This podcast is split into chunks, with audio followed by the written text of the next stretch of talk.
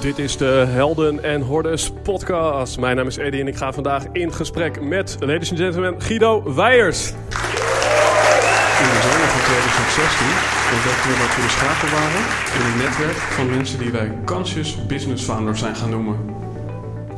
Bijzonder gemotiveerde ondernemers die ergens voor durven te staan. Ook als dat inhoudt dat ze daar alleen voor staan. Die 200% toewijding willen geven voor 1% groei en zeggen: Dit ben ik en dit is mijn bijdrage aan een meer gebalanceerde wereld. Helaas kon je niet bij al deze gesprekken aanwezig zijn. Daarom hebben we die bijzondere verhalen voor je samengebracht in deze podcast. We wensen je veel luisterplezier, maar belangrijker nog, we hopen dat jij de volgende stap gaat zetten in jouw avontuur. Yes, beste luisteraar, ook thuis. Uh, als westerse luisteraar van deze podcast heb je de Maslow-pyramide waarschijnlijk al uitgespeeld. Want hier aan de kust hebben we eten, we hebben een dak boven ons hoofd, we hebben goede scholing. Oh ja, we hebben ook nog een iPhone. Trouwens, hebben we niet ook nog een smartwatch en hebben we niet een derde paar schoenen nog in de kast staan? Of eigenlijk, een Amerikaans huishouden bevat gemiddeld 300.000 items dames en heren. En een modaalverdiener van nu is rijker dan een koning uit de middeleeuwen. Yes, beste luisteraar, zo slecht hebben we het allemaal nog niet. Al onze basisbehoeften zijn voorzien. Of toch niet? Niet als het vragen aan nu.nl, want steeds meer mensen doen een zoektocht naar geluk. Dit jaar is het aantal coaches met 300% gestegen. En er zijn inmiddels zo'n 50.000 coaches aan het werk om jou een stukje gelukkiger te maken. En dan kan je jezelf afvragen: zijn er eigenlijk meer coaches of zijn er meer coaches? Um, zijn er meer coaches of zijn er mensen? Inmiddels weten we het eigenlijk niet meer. En dan hebben we ook nog zo'n 200.000 happiness-lezers, anderhalf miljoen actieve meditatie-app-gebruikers. En heeft iedere BN'er een life coach, behalve Guido Weiders. Uh, vanavond gaan we vanuit de Haarlemse Bibliotheek eens ernstig in op geluk. Samen met Guido, want Guido heeft meer kennis over geluk dan kennissen die gelukkig zijn. Uh, normaal laat hij je lachen, maar vanavond laat hij je leren. Ladies and gentlemen, nog één keer een heel warm applaus voor Guido Weijers.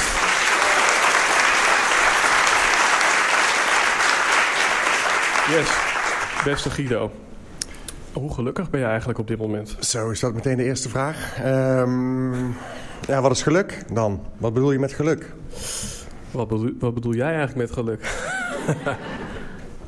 nou, dan zullen we daar deze avond dus achter komen. Wat geluk nou precies is en wat... Um, en uh, misschien is het ook wel ook meteen leuk om zo even aan de vraag uh, aan de zaal. Uh, ja, sorry, ik, moet, ik wil toch graag meteen even iets aan de zaal vragen. Want dus, ik weet, heb geen idee of dit nou Guido Weijers publiek is of bibliotheekpubliek. Of wie waarom hier zit. Wie is er onder de, onder de 30? Oké, dat zijn er een paar. Een paar handen gaan de lucht in. Wie is er boven de 30? Dan weten we meteen of iedereen wakker is. Ja, kijk, heel goed. Zijn er mensen boven de 65? Ja? Gezellig, leuk dat u er uh, nog bent. Uh, die, uh, meen ik oprecht, het is hartstikke leuk. Ehm, wie doet er wel eens mee met de loterij? Die heeft er nog nooit de hoofdprijs gewonnen? Dat zijn, dat zijn er meer dan die meedoen. Oké, okay. nou, we hebben een beetje wel een... Um... En wie, wie komt er hier voor de podcast en wie denkt dat er een hele show gegeven... Nou, wie denkt dat er een hele show gegeven gaat worden? Oké, okay, nee, dan zit iedereen hier wel met de goede intentie... omdat we gaan praten over geluk. Superleuk. Ja, ja of ik, ik, zou mezelf mijn, ik zou mijn leven een 9 plus geven. Oké. Okay, dat is ook, um, Ja, en dat is meteen interessant, Guido. Want, nou ja, volgens mij ben jij iemand die bovenmodaal verdient. Uh, dat weet ik niet zeker trouwens. Volgens mij ben jij ook iemand die een leuke vriendin heeft. Uh, ik had net Albert Sonneveld aan de lijn en die zei dat jij een boerderij had gekocht. Uh, weet ik niet of dat zo is. Maar op papier heb jij volgens mij echt vet veel. En dan is er ook heel weinig om naar te streven, of ben ik nog gek? Ja, nou ja, dat, dat raak je wel meteen een, een dingetje.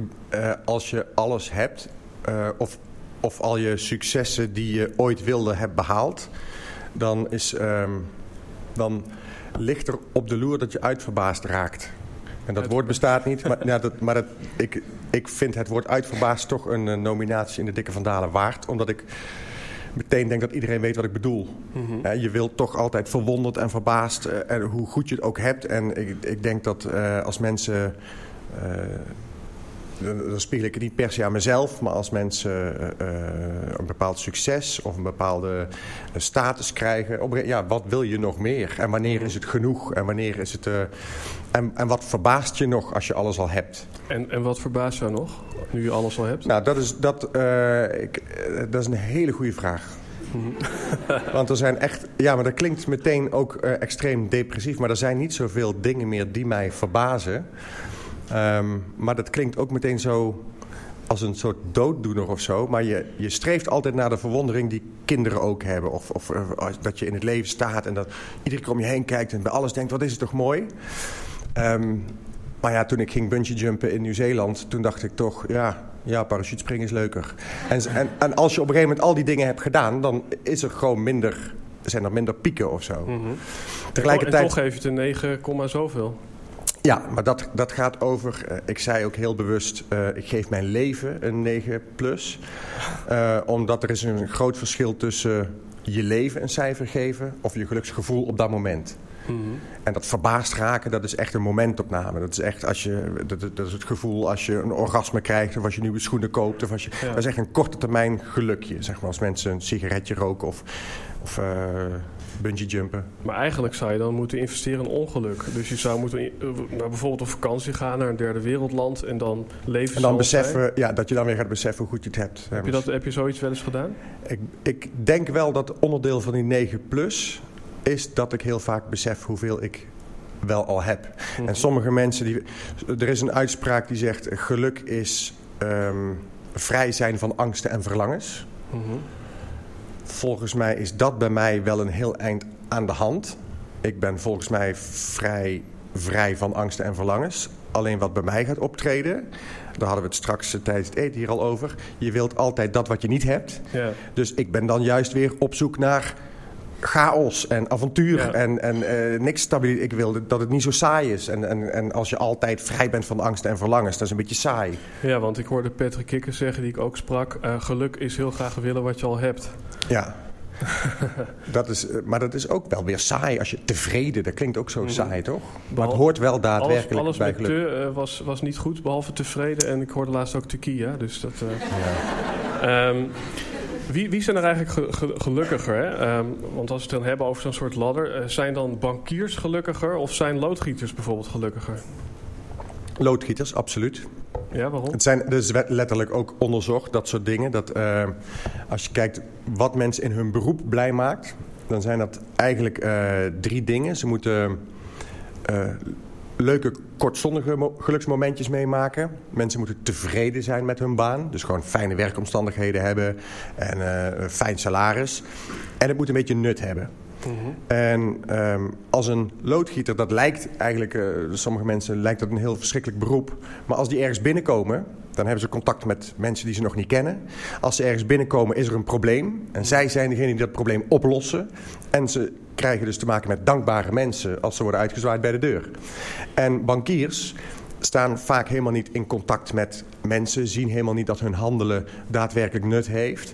Dus die zijn, eh, uit, ze krijgen misschien wel meer eh, betaald, maar zijn uiteindelijk toch minder gelukkig met hun werk dan mensen die eh, direct mensen helpen. Het is interessant, hè?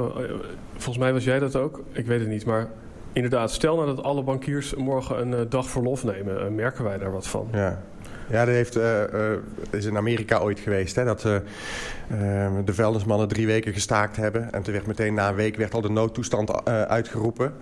En toen dachten de bankiers, nou wij willen ook salarisverhoging. Dan gaan wij ook staken. En dat, na een week had nog steeds niemand dat door. Dat ze überhaupt aan het staken waren. dus, dus werk dat nut heeft. Dat, daar komen we misschien dadelijk nog wel op als we echt geluk een beetje gaan ontleden. Iets zinvol, nut, iets bijdragen. Dat is Mhm. daadwerkelijk een onmisbare schakel Ja. voor geluk. Daar kwam net eventjes het woord geld voorbij. En dan komen we op de klassieke vraag, eh, maakt geld gelukkig? Nou, dit is wel meteen een. eh, dat, dat is de vraag die altijd voor de meeste discussie zorgt. Als je, eh, ik denk dat als ik de vraag hier de zaal in zou gooien, dat de helft van de zaal ja zegt en de andere helft nee. En dat is ook, dat is eigenlijk ook het mooiste, want dan, dan heeft het ook nut dat je het gaat uitleggen. Ehm, Maakt geld gelukkig? Eigenlijk is het, als je een echte shortcut wil hebben naar het antwoord. ehm, als je niks hebt, dan maakt een klein beetje geld heel veel gelukkiger. Maar als je al voldoende hebt, als je al voldoet in je primaire behoeften, dan draagt meer geld niet veel meer bij aan meer geluk. Met andere woorden, als jij een zwerver een paar euro geeft, dan is dat voor die zwerver het verschil tussen die dag wel of niet te eten hebben. Geef je diezelfde paar euro aan eh, een vriend van mij, dan uh, ja, die verdient al genoeg. Zijn uitgavenpatroon verandert niet, dus het draagt niks bij aan, aan meer of minder geluk. Als je een vakkenvuller uh, 5% loonsverhoging geeft, Jo, dan heeft hij misschien wel een week eerder zijn mobiele telefoon bij elkaar gespaard. Of twee weken eerder zijn nieuwe scooter bij elkaar gespaard. Maar als je nou een zakkenvuller, hè, dus bankiers of weet ik veel... als je die 5% loonsverhoging geeft... Ja, die, die, die konden altijd al alles kopen wat ze wilden. Dus hun uitgavenpatroon verandert niet. Dus hun geluksgevoel wordt er bijna niet door beïnvloed. En dan heb je dus de zwerver en de miljonair, om het maar zo maar te zeggen. Maar er is natuurlijk ook ergens een omslagpunt. Hè? Ja. Vanaf waar maakt het dan niet meer per se gelukkiger? Nou, Dat is ook onderzocht. ik ben nu de wandelende encyclopedie. Als er mensen zijn die heel veel van geluk weten en het bestudeerd hebben... val me in als iets niet klopt. Ja? Want ik, ik pretendeer hier uh, van alles te weten, maar het is niet de... Uh, als, altijd, uh, discussie is altijd leuk. Um, de grens ligt bij ongeveer twee keer modaal. Dus als mensen meer dan 65.000 euro per jaar gaan verdienen... dan blijkt dat ze daarna nog wel iets tevredener worden. Ze zijn iets tevreden met hun leven in het algemeen... omdat ze iets zorgelozer kunnen leven. Maar ze hebben niet vaker geluksmomenten. En de geluksmomenten die ze ervaren, die pieken ook niet meer hoger. Mm-hmm. Dus eigenlijk boven de 65.000 euro ben jij zorgelozer... omdat je je niet druk hoeft te maken als morgen de wasmachine het begeeft. Maar het is niet zo dat je vaker uh, stuiterballen in je maag hebt en mm-hmm. dat het, uh, uh, het leven leuker is. Waar moet ik mijn geld aan uitgeven als ik een gelukkige besteding wil doen? um, weggeven. Nee, dus, dus um, het is een beetje flauw om te zeggen dat... Er, ik wil nog even toevoegen, er is nergens een punt dat geld ongelukkiger maakt. Dus het is ook niet zo dat als mensen dan rijker worden... dat ze dan uh, meer uh, uh, zich zorgen gaan maken om geld. Dat is ook niet zo. Mm-hmm. Geld is geen vies woord. Het is ook niet erg om meer te gaan verdienen. Het is alleen, alleen het effect hebt weg als je meer gaat verdienen. Um, en als je denkt dat geld niet gelukkig maakt... dan geef je het volgens mij uit aan de verkeerde zaken. Ik moet ook, ja, dus wat was het nou, Bruce Springsteen of, of Arnold Schwarzenegger of zo... die ja, Arnold Schwarzenegger heeft een uh, quote. Die zegt, geld maakt daadwerkelijk niet gelukkig. Want ik heb nu 50 miljoen. En ik ben eigenlijk net zo gelukkig als toen ik uh, 48 miljoen had.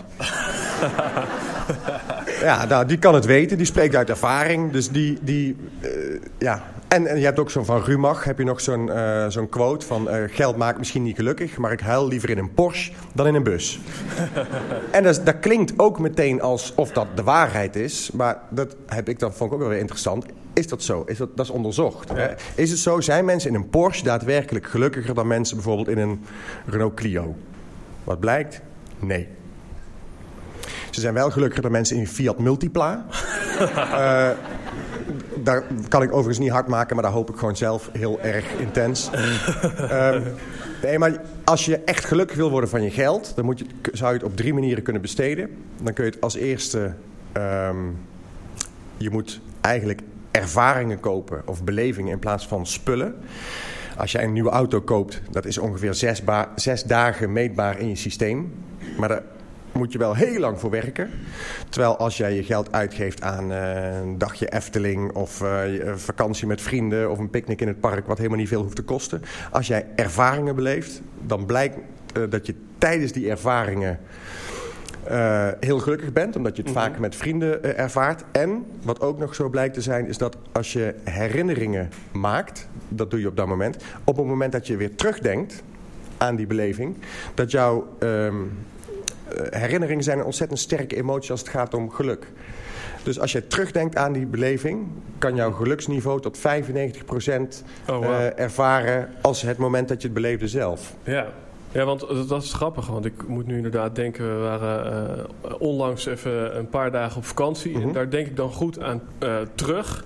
Maar toen ik daar was, toen dacht ik waarschijnlijk eh, aan eh, een break-up die ik onlangs heb gehad. Ja, Dus, dus het plaatje klopt niet helemaal met hoe, hoe, ik, hoe ik het toen ervaarde. Maar ik heb er Dus toch een goede herinnering aan. ja. Maar herinneringen zijn extra... Mijn, eh, mijn vriendin die zegt, eh, zegt nooit, we moeten nieuwe spullen kopen. Maar mijn vriendin zegt wel heel vaak, we moeten nieuwe herinneringen maken. En dat is ook veel waardevoller. Hè? Terwijl mijn, en mijn ex die zei juist altijd, we moeten nieuwe spullen kopen. En mijn ex is nou een herinnering. Dus die... Dus die nee, en dus, maar het is wel zo echt dingen meemaken... is, is extreem veel eh, interessanter als het gaat om, om gelukkig worden. Ja. En eh, het tweede is dat je tijd kunt kopen. En dat klinkt natuurlijk ook ontzettend eh, raar, want ja, tijd is niet te koop. Maar het is, tijd is wel in zoverre hetzelfde als geld, dat je tijd maar één keer kunt uitgeven. En je hebt in dit leven eh, hopelijk eh, een jaar of tachtig, misschien meer als je geluk hebt. Maar je kunt wel je tijd maar één keer besteden. Als je die tijd dan besteedt aan iets waar je gelukkig van wordt. Hè, dus, nou, omgedraaid, als je, het, als je je tijd niet besteedt aan iets waar je ongelukkig van wordt, dat scheelt al heel veel. Mhm. Als je ongelukkig wordt van het schoonmaken van jouw huis, dan moet je eigenlijk gewoon tijd, of, eh, geld gaan uitgeven om iemand anders dat te laten doen. En, dan, en dan, dan neem je een opruimcoach. Daar heb ik vandaag een mooi artikel over gelezen. dat kan ook. Dat kan ook. Over coaches gesproken. Ja, of iemand gewoon echt laten schoonmaken. En, dan, en het feit dat jij in dat uurtje niet ongelukkig bent... maar in dat uurtje dat vrijkomt... kun je iets gaan doen waarvan je wel heel gelukkig wordt. Mhm. Ga je lekker eh, kijken naar hoe iemand anders je huis schoonmaakt of zo. Ja. Maar, maar, dan, maar dan besteed je je tijd aan iets waar je van geniet... in plaats van iets waar je van baalt. Dus Uh-huh. tijd kopen is ook een twee... en weggeven. Dat, Ja. dat blijkt ook uit Dat weggeven. Ik wil even een shout-out geven, dames en heren, naar die jongen daar. Dat is mijn neefje van 12. Want die heeft onlangs eh, eh, van zijn geld, eh, zonder dat iemand anders daar een idee bij had, heeft hij gedacht: Weet je wat, ik ga eens wat oliebollen kopen voor iedereen. Wat leuk. Ja, dat is toch geweldig? Superleuk. Dus die wou ik nog eventjes meenemen. Dat is leuk, want er zijn onderzoeken, die zijn over de hele wereld gedaan bij studenten, maar ook bij artsen in België. En, en daar werd bij die studenten bijvoorbeeld een envelopje gegeven met tussen de 5 en de 20 dollar, ergens eh, bij de eh, Universiteit van Brits Columbia. En eh, hier, koop voor vijf uur vanmiddag iets leuks voor jezelf. Nou, die studenten hartstikke blij. En tegen een controlegroep werd gezegd... hier heb je een envelopje met tussen de 5 en de 20 dollar. Koop voor vijf uur vanmiddag iets leuks voor iemand anders. En de mensen die dus iets aan iemand anders hadden gegeven... die die hebben ze gewoon s'avonds gebeld. Hè? Had je het geld besteed aan jezelf of aan iemand anders? En hoe gelukkig voel je je?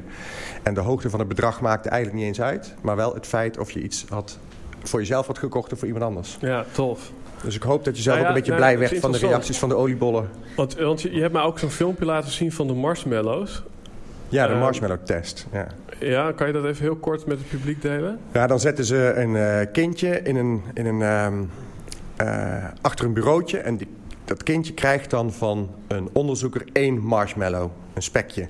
En dan zegt die onderzoeker, ik ga even vijf minuten eh, de kamer uit. En jij mag, terwijl ik weg ben, die marshmallow opeten. Maar als het jou lukt om die marshmallow niet op te eten... om die marshmallow te laten liggen totdat ik terugkom... dan krijg jij, als ik terugkom, twee marshmallows. Nou, ontzettend sadistisch. Als je ziet wat er in het brein van die kindjes gebeurt... die weten niet hoe ze moeten handelen. En dan is, dan is het ineens heel interessant om te zien... welk kindje kiest voor een soort lange termijn beloning... Zeg maar, en welk kindje eh, gaat voor eh, korte termijn geluk. Ja, Voor, voor plezier en genot. In, want je hebt ze wel allebei nodig, toch, in die formule?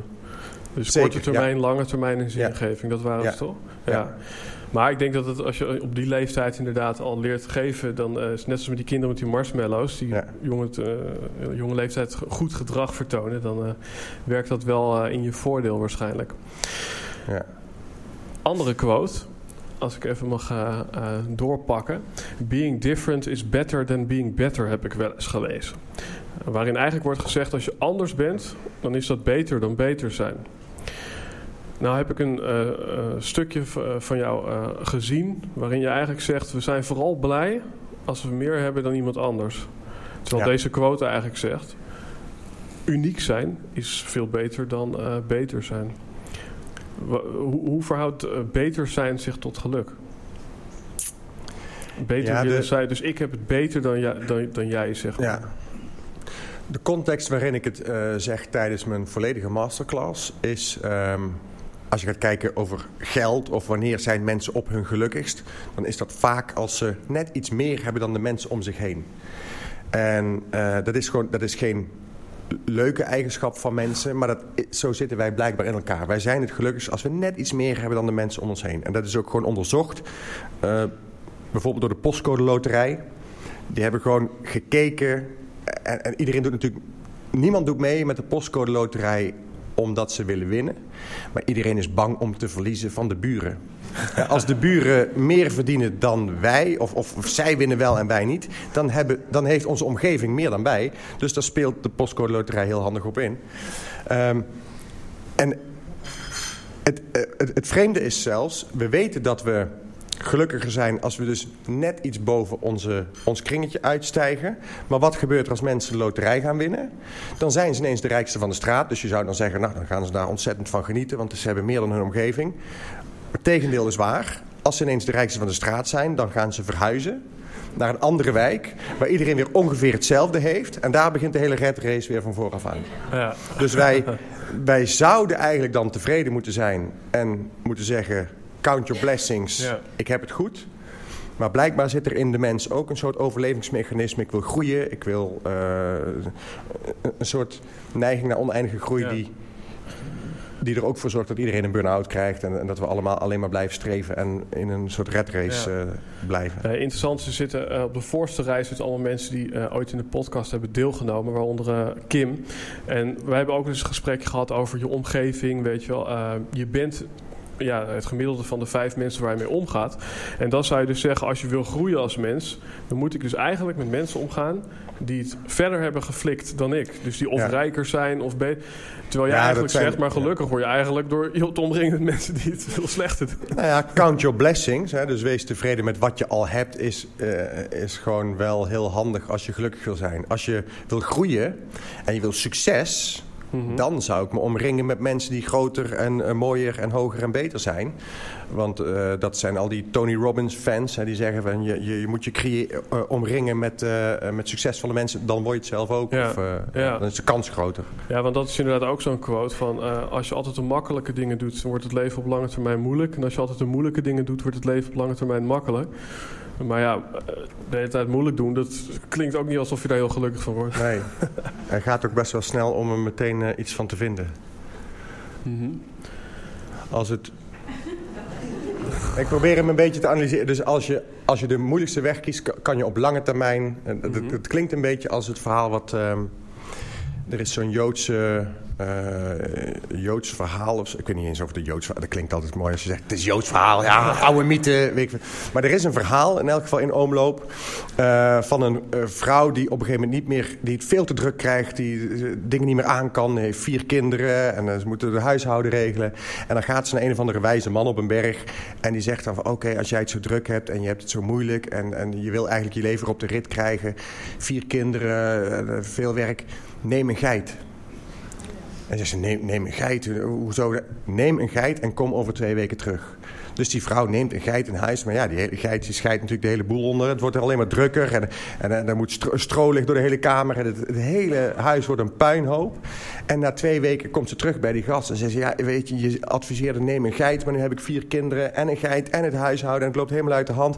Wat moet ik nu doen? Want ik wil het rustiger hebben. En dan zegt hij, doe nu die geit weg.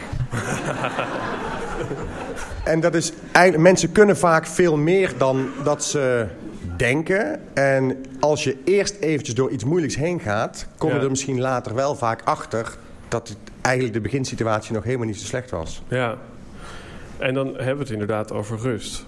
En dat vind ik dan ook meteen een interessant thema. Eh, want eh, ja, waar worden we eigenlijk gelukkiger van, Guido? Van eh, ja, op de bank niks doen, rust, eh, omdat we het goed voor elkaar hebben? Of worden we gelukkiger van eh, lekker druk bezig eh, zijn? Dat is bijna een strikvraag. Want als je dit. ehm, er zijn heel veel onderzoeken gedaan. Simpelweg zijn gewoon mensen opgebeld. Wat ben je op dit moment aan het doen? En hoe gelukkig voel je je op dit moment?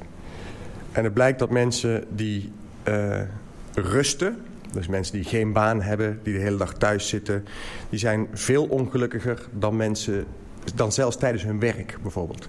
Dus, ehm, dus mensen die. ehm, en hoe, dus eigenlijk, als je daar langer over nadenkt, is het vrij logisch te verklaren. Want als je in rust bent, ga je gewoon nadenken. Ga je, krijg je piekergedachten, ga je dingen overpeinzen, ga je ook denken aan de dingen die niet goed gaan in je leven. Eh, het gekke is alleen, als je hier aan de zaal zou vragen... stel je wint morgen de loterij, alles is mogelijk... wat ga je de rest van je leven doen? Dan geeft eh 9 van de 10 van de, van de mensen een antwoord dat te maken heeft met rust. Ja. Dat is heel gek. Dat als je zegt van je wint morgen de loterij, alles is mogelijk. Dan, nou, nou, dan kap ik meteen met mijn baan. En dan eh, ga ik lekker een boot huren. Ga ik, en lekker de hele dag in de hangmat liggen. Ja. Ja, de- de- uiteindelijk blijkt dat, dat mensen daar ongelukkiger van worden als dat te lang duurt. ja, want dan kom je op een andere vraag. En dat is, worden wij gelukkiger van ons verbinden? Samen zijn met andere mensen?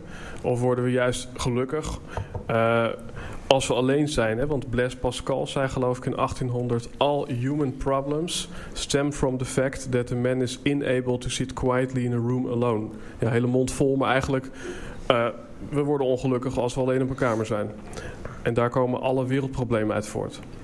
Dus moeten we nou eh, alleen in een kamer zitten om met onszelf in het reinen te komen? Of moeten we nou eh, met z'n allen in de kroeg staan eh, met elkaar?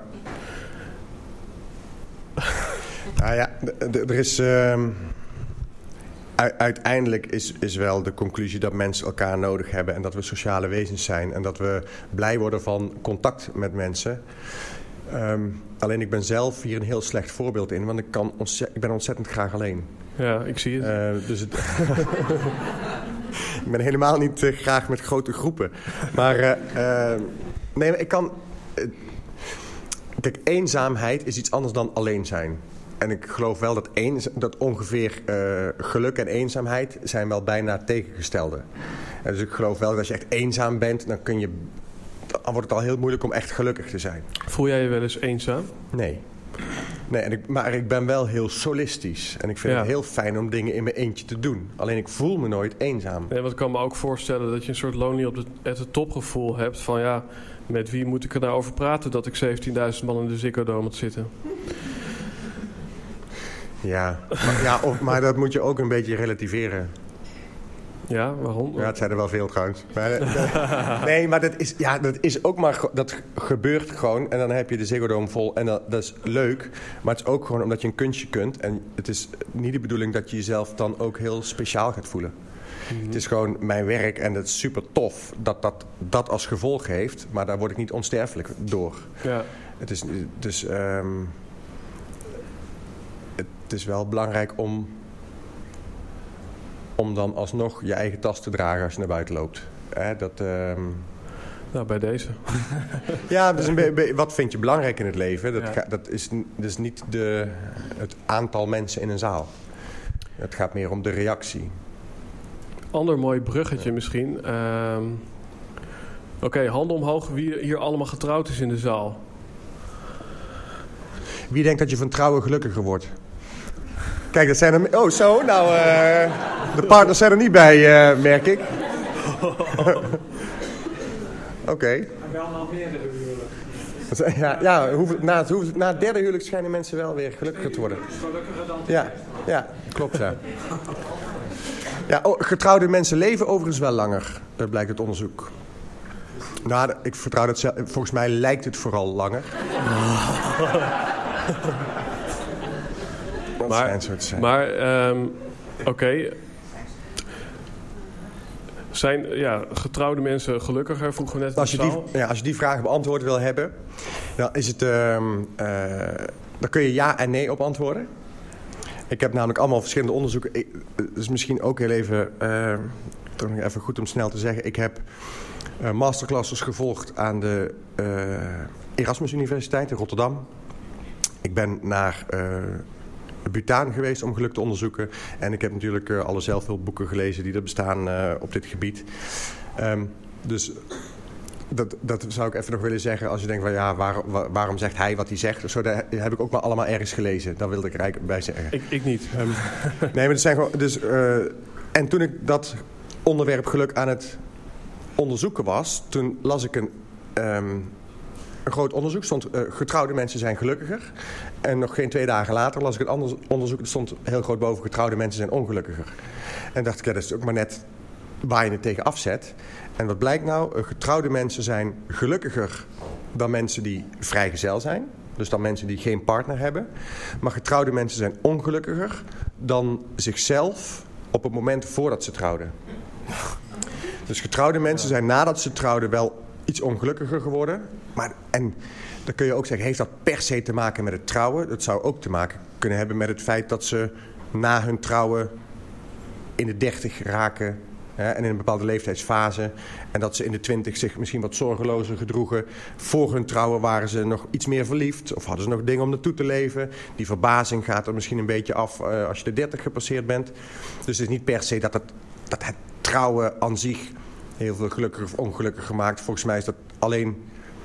Het is ook geen sleutel tot geluk. Hmm. Je moet ook niet denken, als we gaan trouwen of als we kinderen krijgen, dan worden we gelukkig. Ja. Dat is niet zo. Want jij was niet getrouwd, toch? Ik ben niet getrouwd. Had je kinderen? Nee, ook niet. Um, andere vraag. Wat is, uh, waar, waar heb ik meer aan? Hè? Heb ik meer aan vrienden waarmee ik terug ga uh, vanaf de basisschool? Of ja. heb ik er meer aan om hier vanavond allemaal nieuwe vrienden te gaan maken? Als ik gelukkiger word.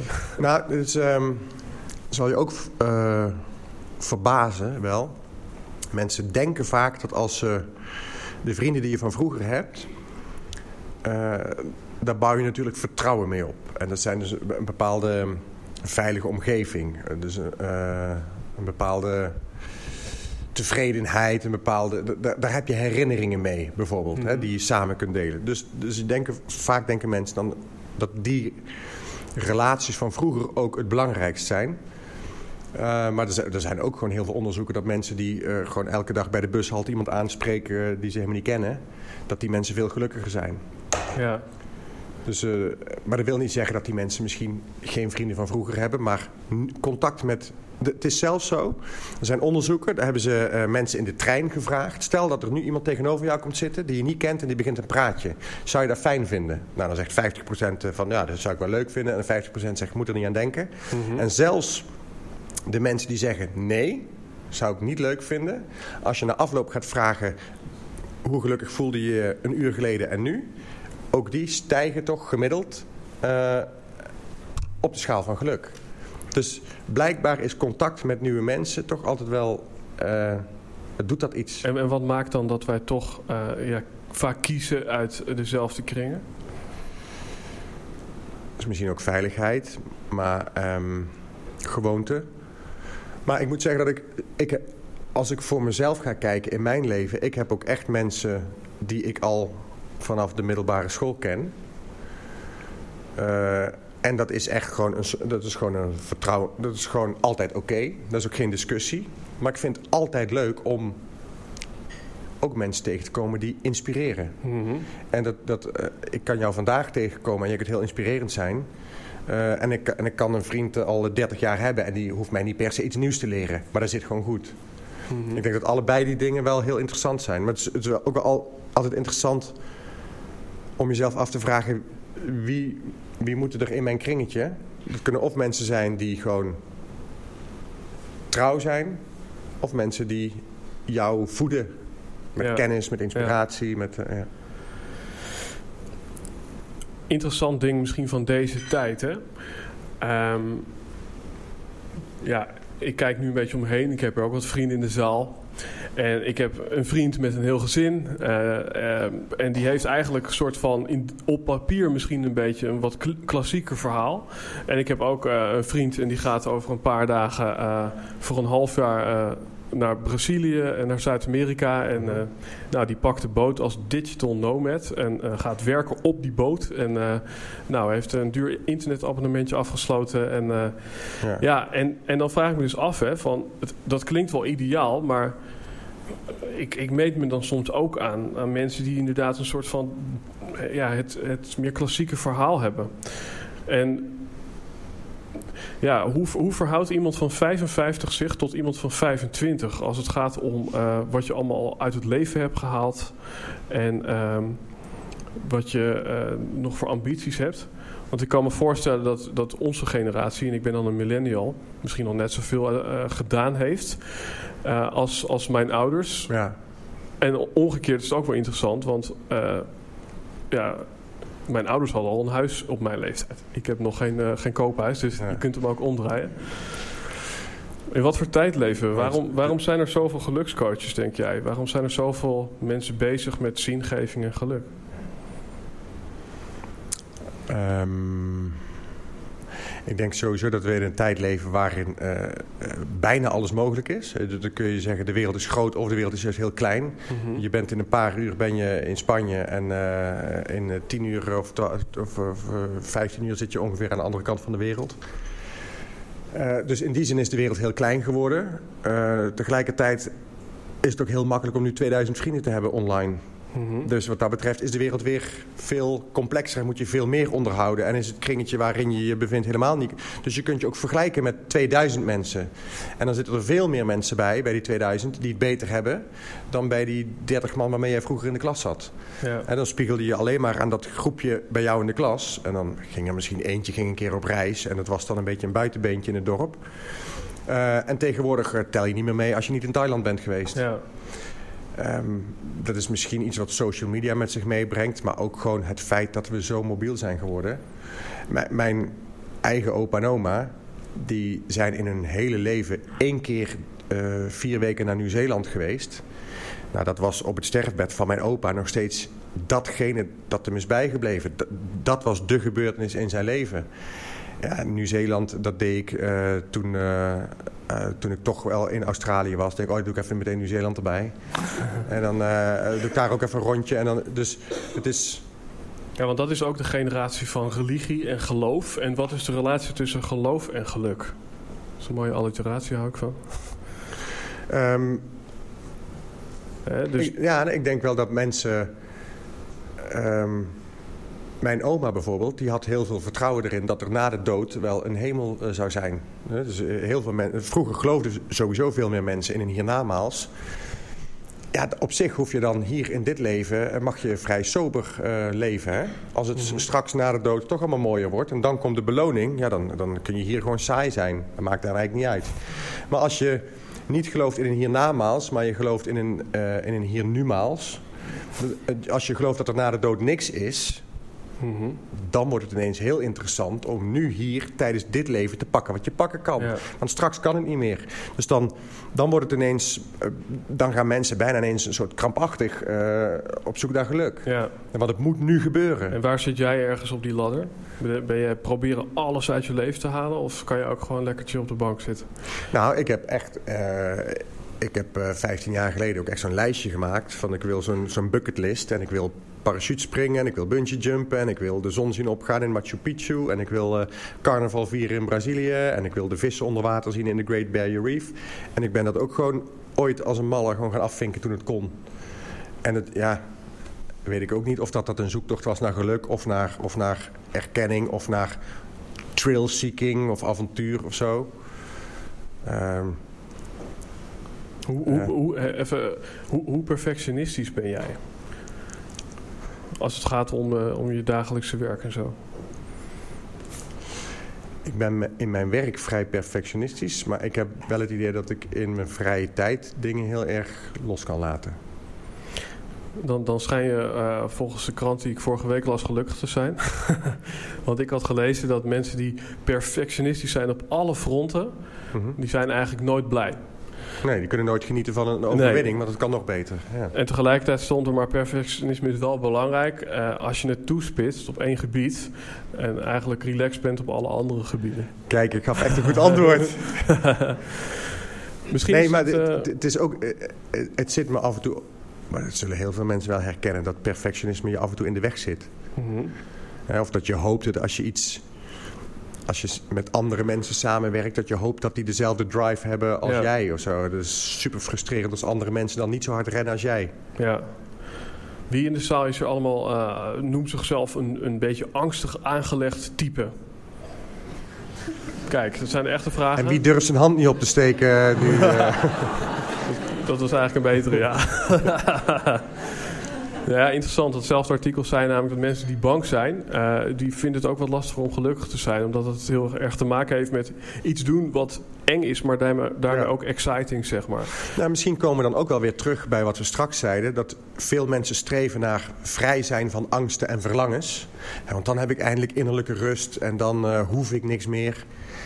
Maar ja, als je dat eenmaal hebt bereikt, denk je ook, nou, nou mag er wel weer wat gebeuren. Tenminste, dat heb ik. Hè. Dus je, Ja. je- de- ja, rust is ook zo saai. Dus je, je, wil, je wil misschien altijd toch dat wat je niet hebt. Of, ja. En eh, als we het dan hebben over al die mensen die ons begeleiden in dat geluk, hè, moet ik dan luisteren naar eh, een een of andere life coach of moet ik kijken of die gediplomeerd is Eh, en dan pas door? Nou, dat, dat heeft sowieso, maakt echt geen enkel verschil. Want iedereen mag zich life coach noemen. En eh, er staan, eh, als je gaat googlen, eh, become a certified life coach in one day, dan krijg je honderden cursussen die, waarmee je in één dag een diploma kunt halen. Dus dat stelt ook niet zo heel veel voor. En sterker nog, als je je diploma niet haalt, dan mag je jezelf ook life coach noemen. Want life coach is gewoon een onbeschermde titel. Dus daarom zie je ook online wildgroei aan iedereen die zegt dat ze mij binnen een maand aan 20k per maand kunnen helpen en weet ik veel. En iedereen doet ineens mindfulness of gaat, weet ik veel, eh, alleen nog maar gembersmoothies drinken of alleen nog maar luisteren naar vegetarische muziek. En iedereen zegt dat ze overal gelukkiger van worden. Uiteindelijk moet je dat toch zelf eh, ergens eh, ervaren, denk ik. Ja, nee, want ik vind dat wel interessant. Ik zat er zelf over na te denken. Van, stel, eh, iemand heeft geneeskunde gestudeerd en weet daardoor precies hoe de longen werken. Nou, hè, dan zou je zeggen, die kan mij precies uitleggen hoe ik moet stoppen met roken en waarom het slecht voor me is. Ja. En toch zou ik op zo'n moment juist kiezen niet voor een gediplomeerd persoon, maar zou ik eerder kiezen voor iemand die zelf de code heeft gekraakt en die helemaal niks van geneeskunde weet, maar weet hoe hij ermee is gestopt. Ja. En, en op basis daarvan te denken, hé, hey, dan eh, ga ik naar jou luisteren. Ja, het is wel interessant omdat ik ehm, aan het begin van mijn theatercollege altijd zeg... ik ben geen ervaringsdeskundige, ik heb nog nooit antidepressiva geslikt... ik heb nog nooit de loterij gewonnen, dus waarom zou je naar mij luisteren als het gaat om geluk? Het enige dat ik heb gedaan is het boeken gelezen, eh, eh, eh, masterclasses gevolgd op de universiteit... interviews gehouden... Mhm. Dus ik heb ook alleen maar informatie verzameld. Eigenlijk weet ik er verder. Dus het is alleen maar kennis. Het is Ja. niet per se ervaring. Ja. Maar het is ook wel interessant. eh, ik- oh. Eh, eh, Mike, je accu is bijna leeg. Oh, kijk. Oh, wordt al Ja, geregeld. wo- wordt al aangewerkt. Ehm, even kijken, Guido, waar waren we ook weer? Ja, nee, interessant is ehm, dat ik heb heel veel ook in mijn podcast coaches gesproken. Eh, Die ik dan een aantal jaar later eh, eh, sprak, of een aantal maanden zelfs. En die dan al een soort van beroep af waren. Dus iemand was bijvoorbeeld burn-out coach. Ja, En nou ja, als een soort remedie ging je daarna zelf mensen coachen rondom Ja. hoe kom je van je burn-out af. Maar ja, op een gegeven moment bleek je toch gewoon veel meer passie te hebben voor IT. En dan ging je dat maar weer doen, zeg maar. ja. En, en dat vind ik ook wel interessant. Van ja, ehm, ik kan me voorstellen dat juist naar mensen luisteren die op hun bek zijn gegaan, dat dat, dat, dat ook ja, niet altijd het juiste is. En dan luister ik misschien liever naar jou, omdat je en niet bang bent en helemaal gebalanceerd. En, eh, ja maar nou, dus er zijn altijd drie redenen waarom je naar iemand wil luisteren. En dat is, dat is ook misschien een beetje een vreemde setting waarin we nu zitten.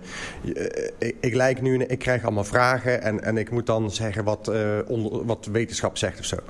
Je kunt om drie redenen iemand luisteren. Of iemand is een vriend van je, dan neem je dingen van aan. Of iemand is een voorbeeld voor je. Of iemand is een autoriteit. Als ik cabaret maak, dan vinden mensen mij gewoon een sympathieke gast en dan kunnen ze om mij lachen. Hè, dus dat, dan nemen ze dingen van mij aan die ik zeg. Alleen in de vorm, als ik een theatercollege wil gaan geven, dan, eh, dan zal ik het op dit moment van een bepaalde autoriteit moeten hebben. Maar het is totaal eh, uit mijn comfortzone, want waarom moeten mensen naar Guido luisteren eh, met een verhaal over geluk? Guido is geen autoriteit. Eh, als mensen niet weten wat ik, wat ik er heb gelezen. Of even, en ik vind ook maar gewoon iets. Maar ik ben ook geen voorbeeld. Hè, want ik heb geen burn-out gehad. Ik heb geen depressie gehad. Dus, ik kan, dus, ik, dus dat is ook niet de reden dat mensen naar mij komen luisteren. Dus ik hoop vooral dat ze denken... nou ja, volgens mij kan die iets kan hij dat wat hij zelf heeft gelezen of bestudeerd... kan hij dat op een makkelijke Ja. en vrolijke, luchtige manier Ja, dus het gaat enerzijds over een soort van kraakheldere communicatie. Maar wat ik er ook wel hoorde, had ik toevallig gisteren met een klant over. Weet je wel, children eh, don't copy what you say, but how you act. En jij bent wel iemand die uitstraalt van dat je gelukkig bent, dat je eh, gebalanceerd bent. En op basis daarvan kopiëren mensen waarschijnlijk eh, van je. Eh, en iemand die eh, ja, een mooi verhaal ophoudt, die er eigenlijk een soort ongeluk uitstraalt. Ja, waarom zou je daar naar luisteren? Ja, Eh, toch wordt, zie ik heel vaak juist bij talkshows... mensen die in een depressie hebben gezeten... worden daarna coach of die gaan daarna een programma maken... over dat ze een depressie hebben gehad en dat ze nu eruit zijn. En heel veel mensen die in een depressie zitten... spiegelen zich aan die mensen. Ehm, dus ik denk dat het allebei waar is. Ja, en ik kan me ook allebei, eh, voorstellen, het, het ontsnappen aan ongeluk en ontsnappen aan emoties, dat is, dat is, eh, ja, dat maakt volgens mij ongelukkig. En juist zijn met ongeluk, gewoon even verdrietig mogen zijn of zo, Ja. daar word je volgens mij heel erg gelukkig van. Ja, maar, er is, maar dat verdrietig zijn, dat zie je online nergens, hè? Of in ieder geval heel weinig. En als, als mensen hun verdriet online zetten, dan is dat echt een uitzondering. En dan wordt het heel erg geprezen. Eh zo gaan mensen dat ook vaker doen, want dan krijgen ze meer likes. Maar, maar meestal is het zo dat je om je heen... zie je alleen maar dat Ja. mensen het beter hebben. Ja, mijn compagnon en ik hebben ooit eh, eh, eh, het leven ingeroepen. Een soort, een soort emotioneel Facebook met alle problemen, maar dat is nooit afgekomen. Helaas. Misschien is dit dan het moment, dames en heren, om die microfoon daar in het midden eh, ja, te gebruiken om ja, misschien iets met Guido te delen over het thema geluk. Misschien heb je een vraagstuk, misschien rondom je relatie, misschien om het stukje geld. Dat je een haat-liefde hebt met geld. Ehm, en dan gaat daar iemand eh, die op alle vlakken al eh, erg eh, gelukkig is, toch naar de microfoon. Leuk. Leuk. Ik, dus, het is ook, dus, dus, dus is dan dit ook een einde van de podcast? Eh, voor de mensen die nu aan het luisteren zijn? Of gaan we door met mensen uit het publiek? En, eh, nou, de podcast loopt gewoon door. Ehm, eh, nog eh, zo'n minuutje of 30, eh Leuk. 40. En eh, hij praat vanaf nu mee. leuk. Yes. Guido, vraag aan jou. Is voor jou geluk maakbaar? Ehm, stuurbaar. Ja. Ja, het is. ehm, eh, geluk is voor een deel genetisch belast. Eh, voor een deel kun je keuzes maken in je leven die jou gelukkiger zullen maken. En eh, voor een heel klein deel zijn de omstandigheden waarin je je bevindt. eh, hebben invloed op je geluk.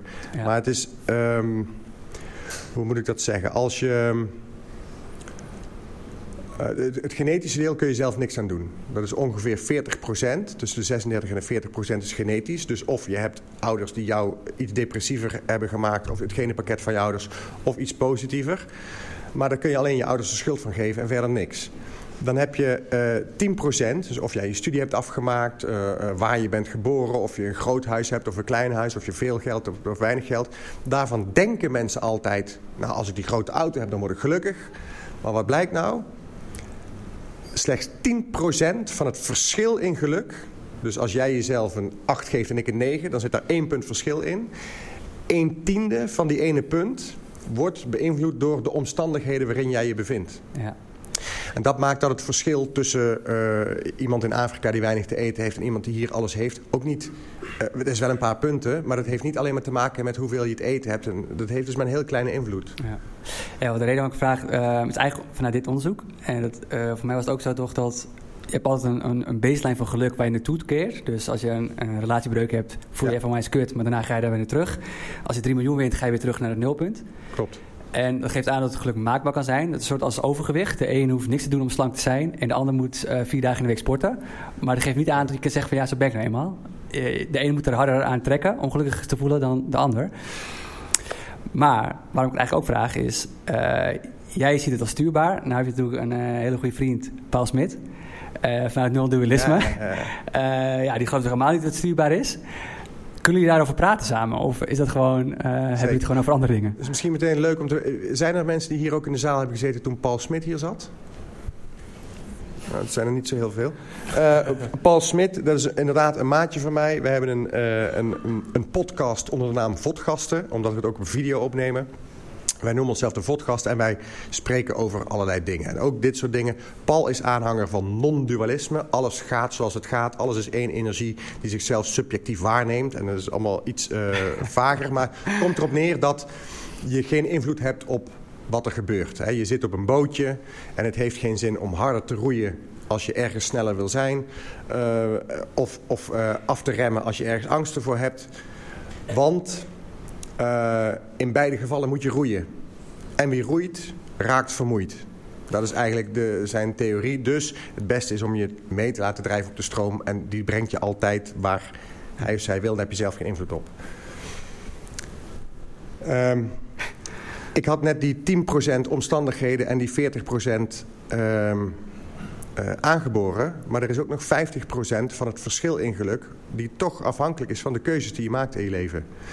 En dus je kunt zeggen, het glas is half vol, half leeg. Dat is echt de meest uh, simpele uitleg. Mensen die positiever daarover denken... sterker nog, mensen die het zichzelf verplichten om te denken... zijn daadwerkelijk wel iets gelukkiger. Als je dan de stap... Dus je kunt jezelf iets gelukkiger praten... of je gelukkiger denken door je mindset. Maar, wat ik zei, het is 50% van het verschil in geluk. Dus zo groot is het verschil niet. Paul Smit zal zeggen, ja... Als je zelf gelukkiger denkt, dan kon je jezelf niet, dat kon je niet niet doen. Ja. Als jij jezelf gelukkiger wil denken, ja, dan, dan is dat wat de kosmos voor jou bedacht had. Ja. En zo zal hij het uitleggen van alles gaat zoals het gaat. Ja. Ja, top. Ja, ja, maar dit is wel interessant, want ervan uitgaande dat het dus wel in jouw bereik ligt om het leven te maken, dan ligt er meteen ook die verantwoordelijkheid op je schouders van ik voel me ongelukkig en dat is nog mijn eigen schuld ook, want ik nou, had het zelf kunnen veranderen. Ja, je kunt hem ook nog omdraaien. Je kunt ook nog zeggen, uh, als je verantwoordelijk bent voor je eigen geluk, dan, uh, want dat is, een, dat is ook een beetje wat die uh, Tony Robbins en weet ik van allemaal, hey, je, je kunt het als je maar wil bij succes, ik geloof best dat je meer succes hebt als je uh, uh, meer inzet. Hè? Als je, als je op, uh, hoe noem je dat? als je meer loten koopt in de loterij, is de kans groter dat je iets wint. Maar dan is de kans nog steeds 0,0000. Ja, ja, ja. Dus heel veel. Maar, maar ik geloof wel dat als je je meer focust op dingen en zodat je meer succes kunt hebben. Met geluk. Um, als je verantwoordelijk bent voor je eigen geluk... Zou, zou, bijna per definitie betekenen dat je ook verantwoordelijk bent voor je eigen ongeluk. Ja, maar, nou, leg dat maar eens uit aan Maarten van der Weijden. He, als jij ineens uh, een, een uh, ziekte, ziek wordt of ineens... Uh, ja, dat, die dingen zijn niet maakbaar. Ja, want dan zou je bijna kunnen stellen... alle echt wezenlijke dingen waar je geboren wordt... of je ouders geld hadden, of je gezond bent... ja, die heb je dan misschien eigenlijk niet in de hand... Die heb je niet in de hand, maar die hebben dus ook echt maar voor 1 tiende invloed ja. op het verschil oh ja, mooi, in geluk. Ja. Tof. Uh, de meneer met het... Die man ken ik, Mark Dame. Ja. Dankjewel. Oh, dat, ja. is, dat is nou de Mark Dame. Ja, hadden, hij zegt net, ken je een dame? Ik zeg, nou, ik ken wel een dame, maar geen Mark. Ja. dat is een beetje een flauw grapje, maar...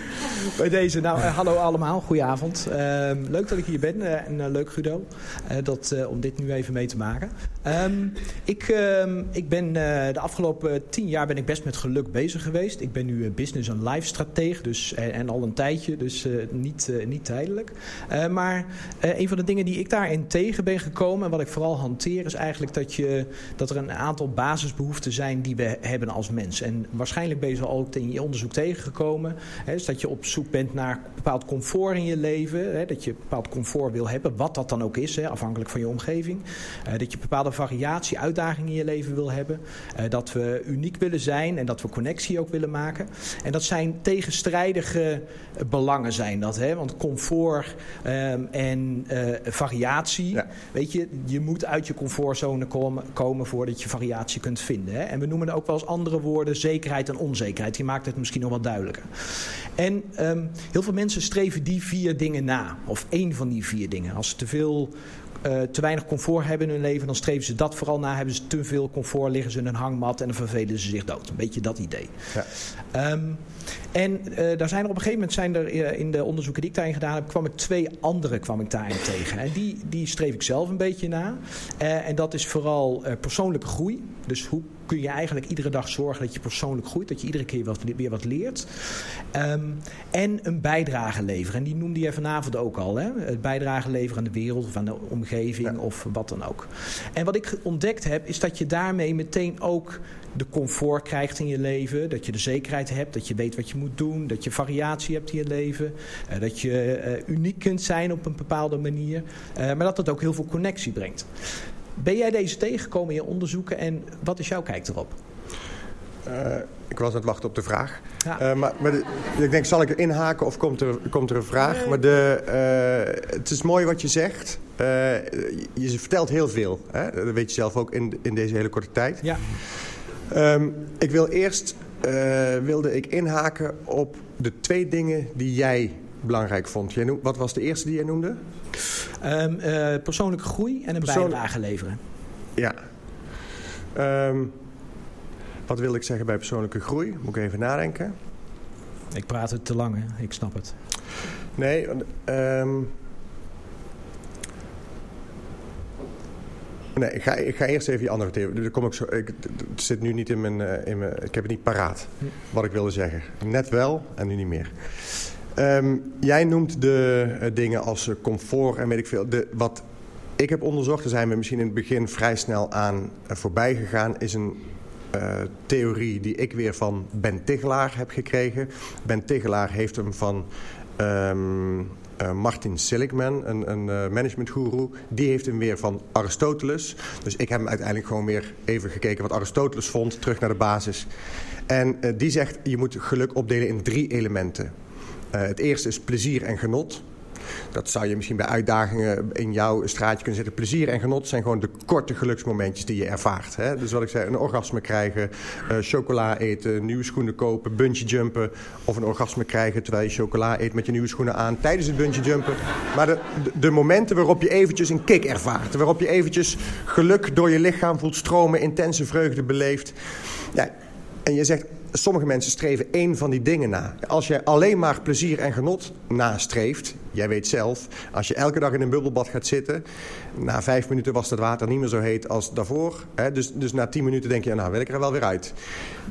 Je, je raakt altijd gewend aan ja, aan een orgasme misschien niet zo snel, maar aan nieuwe schoenen raak je gewend, aan die nieuwe auto raak je gewend. Dus je kunt niet je hele leven lang alleen maar plezier en genot aan elkaar rijgen. Dat is onmogelijk. Dan heb je dus een tweede element nodig. En dat is, uh, jij noemt het comfort. Ik, uh, dat heet in zijn theorie heet dat the good life.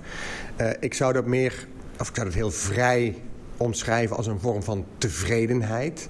Een bepaalde vorm van zorgeloosheid. Dus je hebt naast dat je heel veel leuke dingen doet in je leven... heb je ook een basis nodig waarvan... en dat is meestal, kun je het een beetje afwegen aan hoe andere mensen jou zouden beoordelen. Als jij een prima salaris hebt, je hebt een stabiele relatie... je hebt een fijne baan, fijne werkomstandigheden... dan zeggen andere mensen al snel, die heeft het goed voor elkaar. Die is verstandig, die is gematigd. En wat je net terecht zei lange termijn geluk, dus, dus deugdzaam zijn, verstandig, gematigd uh, en plezier en genot, ja, die conflicteren af en toe. Hè? Die conflicteren met regelmaat. Als ik s'avonds op de bank zit, dan, dan is er altijd mijn, uh, mijn lange termijn uh, geluk die zegt... je moet morgenochtend vroeg op, verstandig zijn, vroeg onder de wol, fris uit de veren morgen. En er is ook altijd een ander stemmetje dat zegt... ja, nog één biertje, nog één Netflixje, en voor je het weet is het half drie. En, uh, dan, uh, en dan heeft dus korte termijn soms gewonnen van lange termijn geluk. En uh, dat, dat, in mijn voorstelling haal ik muziek erbij van um, René Vroger. Die heeft een liedje waarin hij zingt over korte, korte termijn geluk en lange termijn geluk. Doe eens een gooi. Een eigen huis. Een eigen huis, heel goed. Uh, ik zou niet zeggen dat ik iets tekort kom. Nou, dat is lange termijn geluk. Hij komt niks tekort. Maar hij gaat wel een moot gebakken vis halen. Dat is plezier en genot op de korte termijn. Zijn ouders zijn nog allebei in leven, zingt hij ergens. En daarna zegt hij, we gaan met z'n tweeën drie keer uitgebreid in bad. Hé, hey, zijn ouders zijn in leven, lange termijn geluk. Maar hij gaat met z'n tweeën drie keer uitgebreid in bad. Korte termijn geluk, plezier en genot. Toch wou ik dat ik net iets vaker simpelweg gelukkig was. Dat zingt hij. En toen ik dat hoorde, dacht ik, hoe kan dat nou? Want hij heeft en veel plezier en genot. En hij heeft het goede leven, die tevredenheid ook prima voor elkaar. En eigenlijk kon ik die wel vrij simpel invullen. Wat René Vroger mist, is zinvol leven. In het liedje, in het liedje. Nee, alleen, alleen in het liedje. Dus dus je, kunt, je kunt heel veel plezier en genot hebben en je kunt het in je leven prima voor elkaar hebben. Maar dan gaat het alleen nog maar over jezelf. Heb ik het wel goed voor elkaar? Doe ik wel genoeg leuke dingen? Maar wij mensen zijn sociale wezens. Op de lange termijn moet je ook iets bij. Je hebt mensen die dragen iets bij en die laten daarmee iets na op deze wereld. En voeg ik daaraan toe, andere mensen laten het na om iets bij te dragen. En ik denk dat je gelukkiger wordt op de lange termijn als je iets toevoegt aan deze wereld. Dus, dus als je mijn definitie van geluk zou vragen, dan zou ik zeggen: geluk is de ultieme balans tussen plezier en genot, tevredenheid en zingeving. En dan liggen onze theorieën volgens mij heel dicht bij elkaar. Alleen jij noemt het comfort en eh, uitdaging. En, eh, alleen ik zit nog te denken, wat, wat wilde ik nou zeggen over die Persoonlijke groei. Ja. Ehm, weet ik niet, kom ik misschien zo nog op. Dankjewel. Alsjeblieft. Ook wel interessant, hè? Van, ehm, ja, als je dan toch routines of rituelen hebt om gelukkig te worden, eh, heb jij een soort ochtendritueel of een soort. Nee, nee, helemaal niet. Ik weet wel dat heel veel mensen, ehm, ook in mijn omgeving, die dan misschien een burn-out hebben gekregen of die eh, te hard zijn gaan rennen, die gaan ineens, gaan ze elke week naar iemand toe en die geven ze heel veel geld. En dan zegt diegene tegen hen, ga je maar eens even zitten op dit matje, doe je ogen maar eens een uur dicht en denk maar eens een uur lang aan helemaal niks. En het enige dat ik dan denk is, ja, dat, dat, dat kan ook gratis. ja, jij, jij kunt ook zelf iedere avond gewoon zelf eh, de gordijnen dicht doen, je telefoon wegleggen, tv uitzetten en gewoon eens tien, tien minuten lang gaan nadenken van wat wil ik met mijn leven? Hè? Ben ik blij met wat ik vandaag deed en ben ik blij met wat ik morgen ga doen?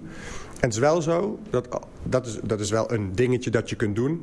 Er zijn gewoon onderzoeken waar het blijkt dat mensen die elke dag drie dingetjes opschrijven voordat ze gaan slapen. Van vandaag werk ik gelukkig van dit, dit en dit en dit. Dat kunnen hele kleine dingetjes zijn. En dat kan zijn, eh, weet ik veel, een zingende meerrol, de geur van de zee. Vers kopje thee, weet ik veel. Maar de- de- als je elke dag drie dingen opschrijft... die mensen zijn binnen twee maanden echt aantoonbaar gelukkiger. En dat is simpelweg alleen maar count your blessings. Besef eh, hoeveel je al hebt of, of waar je blij mee bent. Ik heb dat ooit gedaan en eh, toen had ik ook nog met mezelf afgesproken dat ik dat dan wel ook iedere dag moest doen. Hè? Want anders Ja. kwam ik niet aan die twee maanden. En toen op een gegeven moment betrapte ik mezelf op dat ik letterlijk copy-paste ging doen. Want ik deed het in Word. Eh werd ik ook niet heel erg depressief copy-paste. Dus eh, ja, dat is misschien niet echt het beste voorbeeld. Er staat, er staat weer iemand achter de microfoon. Leuk, hoe heet je? Ja, Michiel Roy, heel erg Hoi. bedankt. Ik vond het wel een leuk voorbeeld trouwens, eh Eddie. Eh, nee, ik, ik- die persoonlijke groei, ik wou misschien even een voorzet geven dat het dan loskomt. Ehm, ik moest eigenlijk denken aan... eh, Ik kom zelf een beetje uit de biologie en dan zie je dat we eigenlijk een enorm mozaïek zijn van allemaal verschillende kanten. En mijn vader vertelde, het was het verhaal van rechter T. En dan kwamen er drie Chinese jongens naar rechter T en die zeiden, we willen strijden. En dan zei rechter T eigenlijk, die zei van, nou, ga eerst maar eens een uur lang stilzitten op die steen zodat je überhaupt weet welke kant je op wil strijden als je die zingeving wil doen. En in het gesprek dacht ik van nou, als je wil zoeken naar wat dan voor jou, want je, je kan dat bungee jumpen met een orgasme en een ijsje in je mond en, en ehm, of chocola en, en je kan je, je, kop, je copy-pasten wat je voor moois hebt gedaan de vorige dagen in vandaag. En, eh, maar het is best wel een gefaseerd iets. Ik, mijn lichaam heeft steeds, of mijn zijn heeft steeds weer iets heel anders nodig. Dus zijn er voor jullie allebei misschien momenten dat jullie... Hoe, hoe gaan jullie terug naar dat stukje zelf? Want het is... eh, hebben jullie daar bepaalde man- manieren voor die voor jullie heel goed werken? Ik bedoel, sommige mensen gaan even een uur op een kussentje zitten. Rechter T zegt dus ook van, nou, ga eerst even op een steen zitten. Mag ik jou wat bedenktijd geven? Dan eh, begin ik. Ja, ja. Nee, ik, ik heb echt iets bizars ontdekt. Dat heet een iPhone. Ehm, nee, dat is echt zo. Ik, ehm, ik heb ooit een podcast geluisterd met Eelco de Boer... eh, waarin hij zei van ik ga wandelen. En ehm, dan denken mensen dat ik aan het bellen ben... want ik heb van die AirPods in. Maar eigenlijk praat ik met mezelf. Eh, dus niemand verklaart het voor gek. Maar eigenlijk, eh, ja, als, ze- als je die oortjes niet in had... dan denkt iedereen, waar ben jij mee bezig? Ah, en... eh, we leren altijd, het oog kan zichzelf niet zien, het mes kan zichzelf niet slijpen, een vis weet niet wat water is. Met andere woorden, je hebt altijd iemand anders nodig om te ontwikkelen en te groeien. Maar hij zegt eigenlijk, ja, dat klinkt dan wel leuk, die quote. Maar is het ook zo, dus eh kijk of ik mezelf kan coachen. Dus ik ga gewoon wandelen en mezelf coachen. En dat doe ik nu al echt eh, twee maanden op rij. Om precies te zijn vanaf de dag dat mijn vriendinnetje zei doei. Ehm, maar dan Oh. ga ik echt gewoon 10 tot 15 minuten met mezelf in gesprek. En dan noem ik de datum.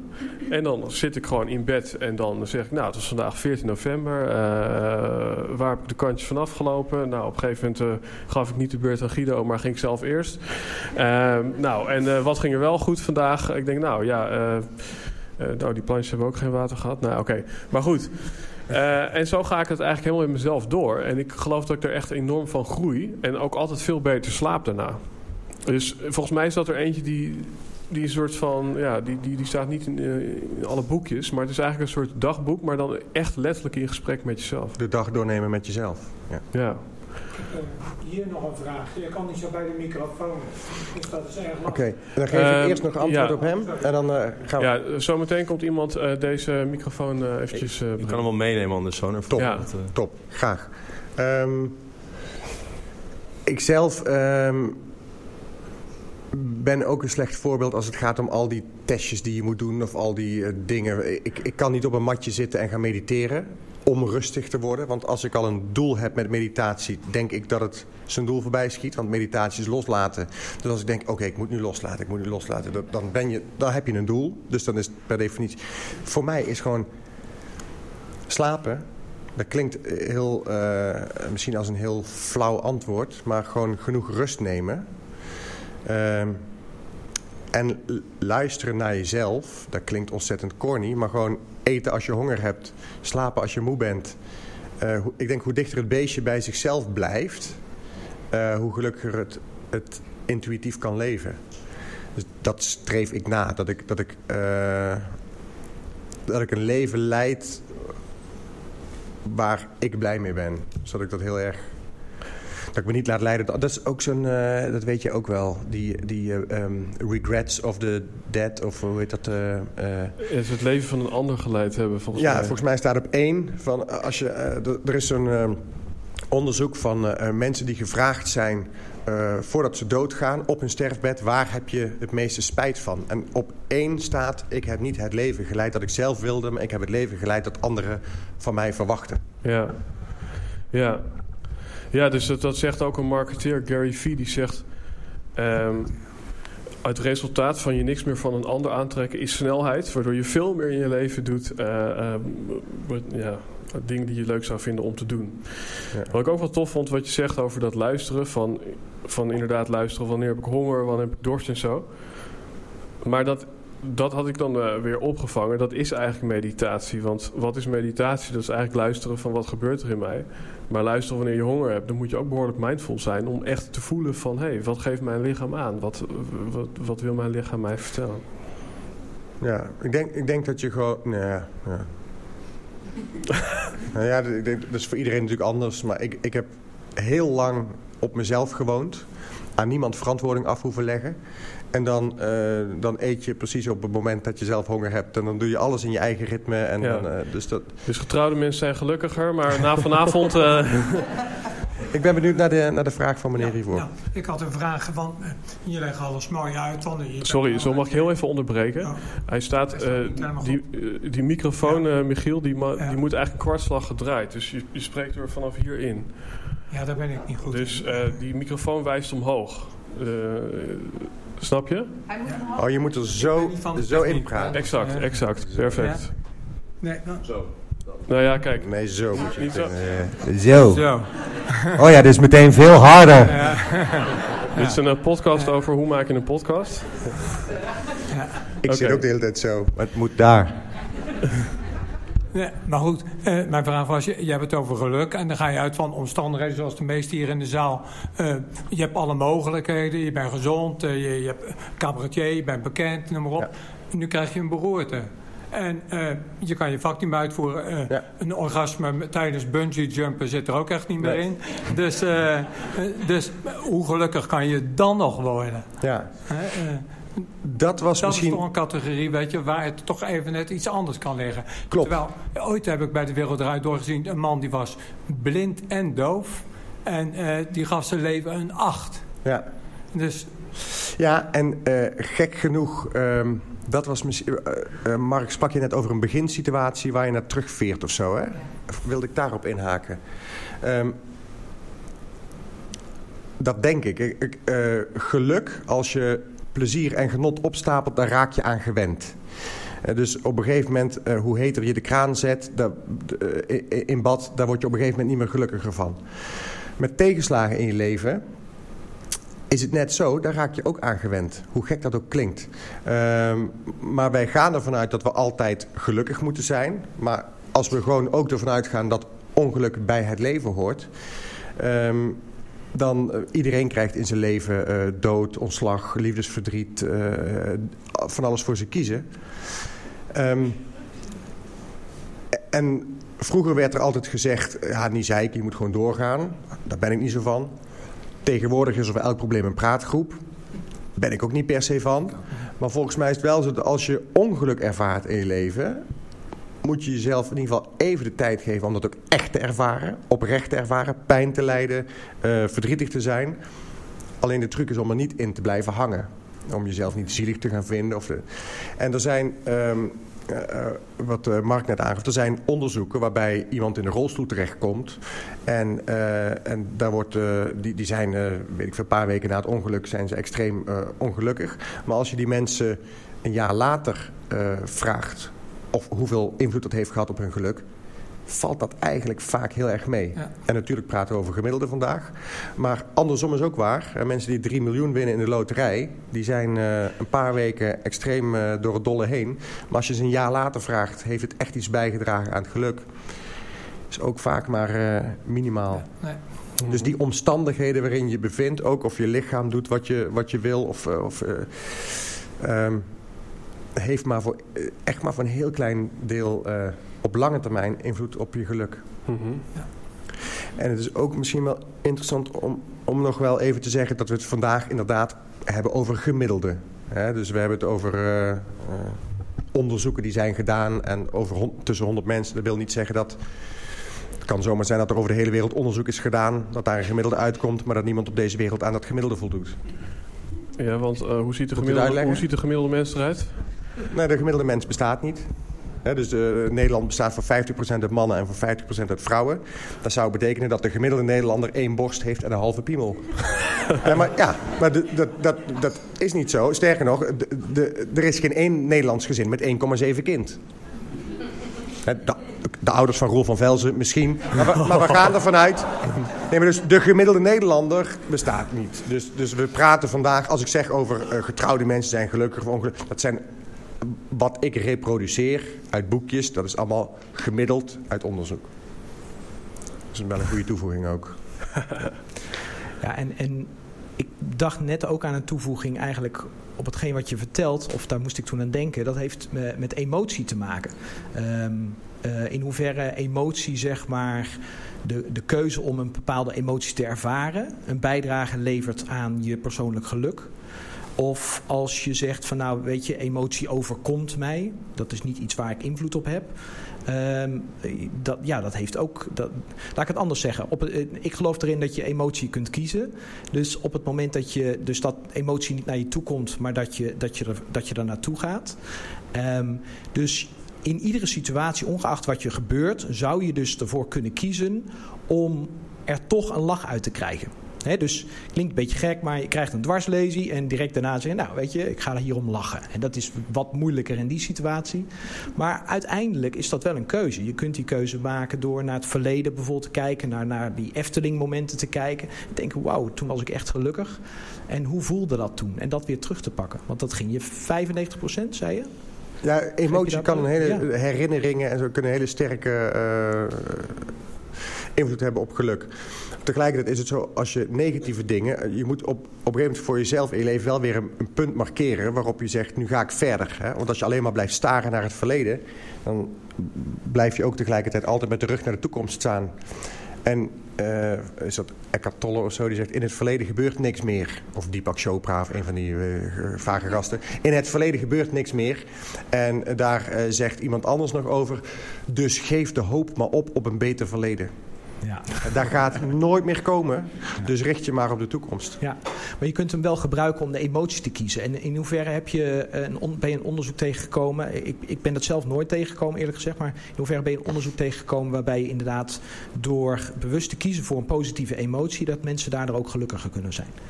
Dat is die 50% die je, die je kunt beïnvloeden. Het glas is Ah. half vol of half leeg. Ja, Of, eh, eh, dat is dus 50% van het verschil in geluk kun je zelf een beetje sturen. ja. En volgens mij heb je daar ook nog een soort van brug tussen.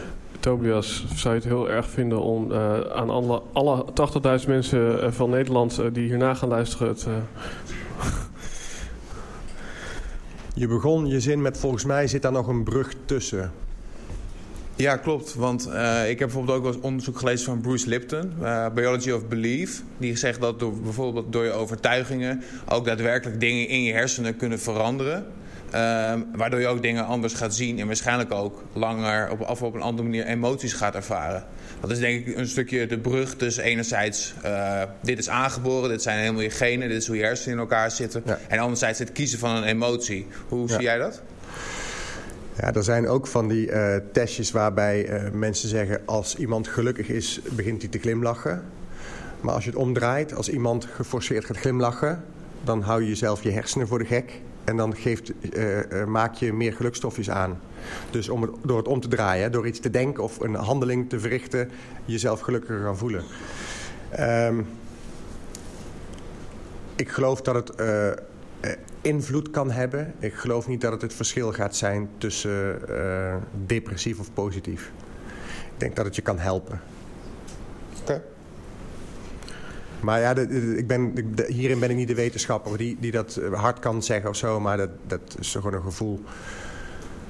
Ik, ik vind het zelf, eh, als je in de, de wereld van de coaches gaat kijken en zo, dan, dan je glijdt eigenlijk een beetje richting eh de secret toe of zo. Hè, van dat wat je visualiseert, dat kun je bereiken of zo. Daar geloof ik niet altijd in. Ja, er is bijvoorbeeld een, onderzoek gedaan in Japan door een Japanner. Ik weet niet waar het is uitgevoerd, het onderzoek, maar het was hier van een Japanner. Die heeft eh, etiketten geplakt op flessen water. Eh, de ene etiket was met allemaal positieve dingen, liefde, blijdschap, et cetera. En de andere was allemaal negatieve dingen, haat, boosheid, et cetera. Toen is hij die kristallen, die waterkristallen, heeft hij onder een microscoop gelegd. Heeft hij naar gekeken en er was een immens verschil. Dus hoe die eruit zagen, die kristallen met die positieve affirmaties erop, die zagen er super anders uit. Ja, Dat- die, diezelfde testen zijn ook gedaan met potjes rijst. En Ja. eh, wel- welke, Ja, eh, maar- met bloemen. maar en, maar ja. wat ook een immens verschil maakt... is het filmpje waarin ze uitleggen dat dit doorgestoken kaart is. Ja, ja, ja. Die, eh, die heeft uh, Jur die daarachter staat wel voor je liggen. Dus, eh, Ja, dit is, maar het is, het is wel een goeie, want heel veel mensen prediken eh, dit, zeg maar. En ik, ik durf niet keihard, ik kan niet bewijzen dat het niet zo is, want dan zou ik het zelf thuis moeten gaan testen en dan zou ik zelf het onderzoek moeten gaan doen. Dus ik kan niet zeggen dat het niet zo is. Ik weet, maar, maar er zijn ook van die theorieën. Je, maar dat gaat vaak meer over succes. Je kunt het als je maar wil. En als je maar visualiseert dat je een rode Ferrari krijgt in de toekomst. En dat is de secret. Hè? Dan, dan, moet, je moet je hem tekenen en een plaatje boven je bed hangen. En elke dag daarna gaan. Ik geloof best dat er dan een soort focus optreedt in jouw handelen. Waardoor jij eerder kansen ziet. Ik geloof niet dat die kans nu wel door het universum wordt gestuurd en op een ander moment niet. Ik denk alleen dat je misschien... Hij valt meer op. Als jij vandaag eh, eh, besluit om een, eh, weet ik veel, noemen ze een mooie auto... een of andere Renault Megane te, te kopen... Nou, de komende week zie je overal Renault Meganes rijden. Dat is gewoon hoe jouw focus werkt, hoe jouw brein werkt. Maar dat is niet dat er ineens meer Renault Meganes ook echt hier rondrijden. Dus ehm, ik weet niet in hoeverre de Oh, kosmos echt gaat veranderen door te denken of te... Maar dat is mijn eigen sceptische houding misschien ook. Ik zeg al, als je ergens aan denkt, dan krijg je het ook. Dan denk ik, waarom hebben die mensen in Afrika dan nog honger? Ja, waarschijnlijk omdat ze de hele dag denken, ik heb honger. Dan krijgen ze ook honger. maar nee, maar dat, ze moeten eigenlijk de hele dag denken aan een, aan een taartje. En dan zou het opgelost zijn. Ah, dat nee, maar zo werkt het dus niet altijd. Nou, het is wel interessant, want ik heb dan eh, eh, A Man's Search for Meaning gelezen. En dat is een boek over overlevenden van Auschwitz, als je het over geluk hebt. Maar ehm, die beschrijven dus dat er een... eigenlijk komt er heel veel in samen, want er wordt dus beschreven dat die mensen die dan daar wachten op hun eten en niet weten of ze nog thuiskomen of een familie nog leeft, is eigenlijk totaal perspectiefloos. Maar ehm, er wordt één man beschreven die, ook al heeft hij zelf onwijs veel trek, hij staat toch zijn eten af aan iemand die het nog harder nodig heeft. Uh, en een ander uh, die identificeert zich met een overvliegende vogel. En uh, ja, imagineert zich dan dat hij die vrijheid heeft van die vogel. En achteraf blijkt dus dat eigenlijk alle mensen die het overleefd hebben... die hebben dus uh, een bepaalde mate van zingeving gecreëerd... door ofwel iets voor een ander te doen... ofwel zich te visualiseren of te fantaseren over uh, een mooiere wereld... dan waar ze in werkelijkheid stonden. En dan vind ik het interessant om het om te draaien. Betekent dat dat iedereen die het niet gered heeft, dat niet gedaan heeft? Uh, ja, zou je moeten navragen, maar dat is ja. een beetje lastig misschien. Maar... Um, daar, uh, daar hebben we nog iemand. Michel. Ja, ik ben Michel. Uh, allereerst wil ik zeggen dat ik het ontzettend fascinerend vind om Guido Weijers te zien. In een, in een authenticiteit die wij, denk ik, als toeschouwers niet kennen. Ik vind het heel mooi om jou zo in je rust te zien. En jou als... Uh, Dankjewel. Ja, vind ik fascinerend. Maar ik heb een, uh, iets wat denk ik wij allemaal wel herkennen. Op straat gebeurt het. De meest gestelde vraag op straat door Nederlanders is: hoe gaat het? Of alles ja. goed? Ja. En um, er zijn wel eens fases in je leven waar niet alles zo goed gaat. Hè? Alles is veel, maar veel is goed. En ik vind het fascinerend om dan te zien hoe mensen reageren als jij dus nee antwoordt op de vraag: is alles goed?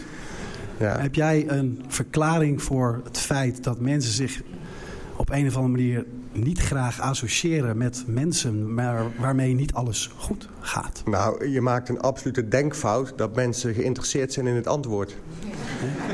Als, als gewoon iemand op straat jou vraagt hoe gaat het, Het is gewoon dan... een dooddoener. Ja, dat is eigenlijk... In Amerika zijn ze daar al een stuk verder mee. Hè? Dan hoef je niet eens antwoord te geven. Ah, how are you? En dan maakt niet uit wat voor Zeg ze thank you, ja. Ja, dus, dus eh, en dat is natuurlijk ook... Het is meer een soort fatsoensnorm. Eh, en ik heb... het- Maar dat blijft altijd interessant. Dat als je zegt, nou ja, met mij ja, eigenlijk niet zo goed. Oh, oké. Ehm, hoezo dan? Ja, mijn liefje is weg. Oké, en verder? Alles goed? Ja? Hé, hey, hou zo, hè?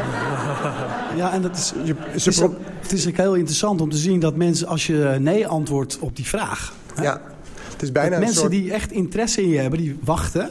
En die willen dan met je praten over wat er dan niet Ja. allemaal goed gaat met je. Ja. En andere mensen willen inderdaad heel snel eh, weg. Ja, je Maar, komt er eh, ontzettend snel goed, achter. Alles goed, Michel?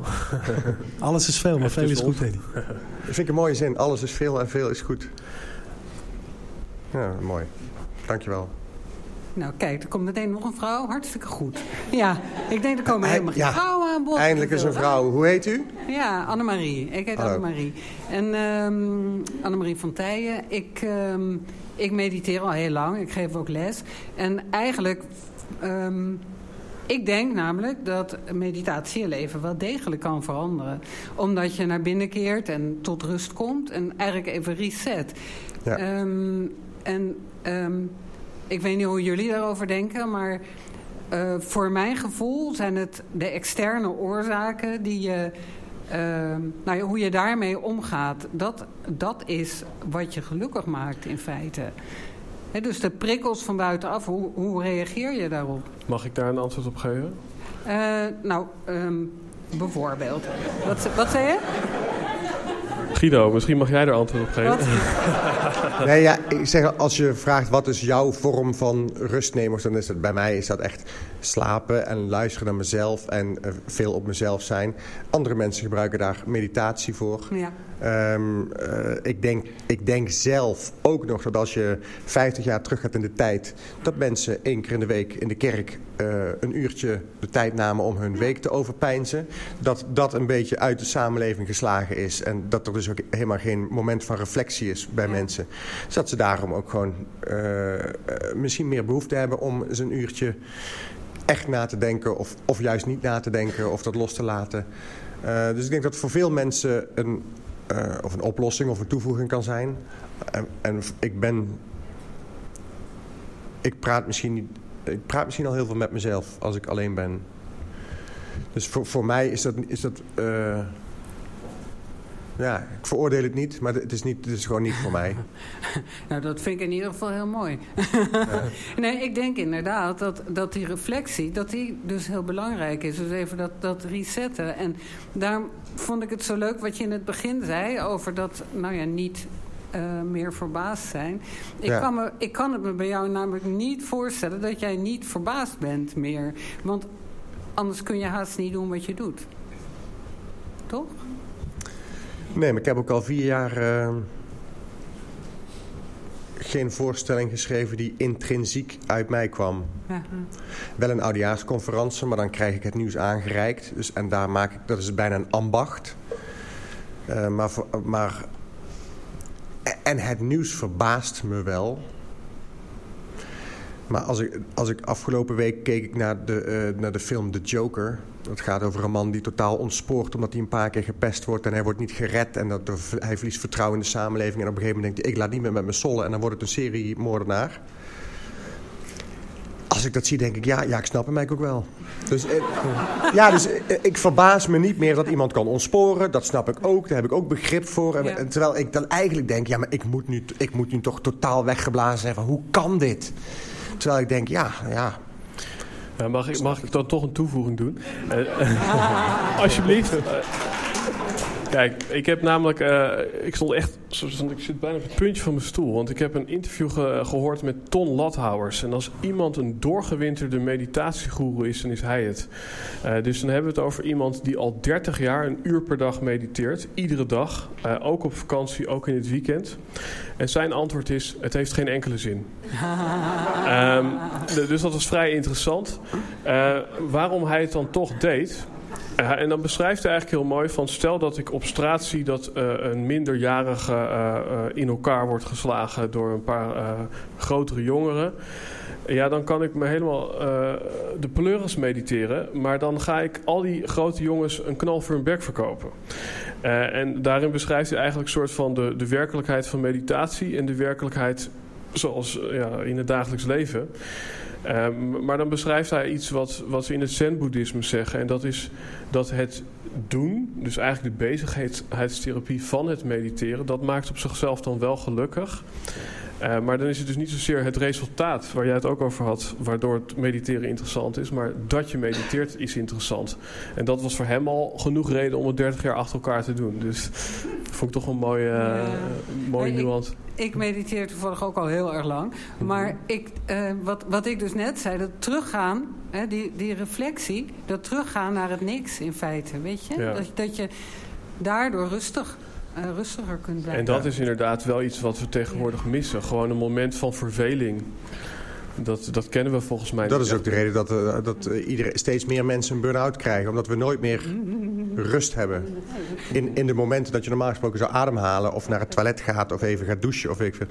en eventjes je hoofd reset... Ja, eh, zit je nu ook op je telefoon te kijken. ja, ik ook. Dat, eh, Eh, en ik zou eraan willen toevoegen, eh, eh, de rij...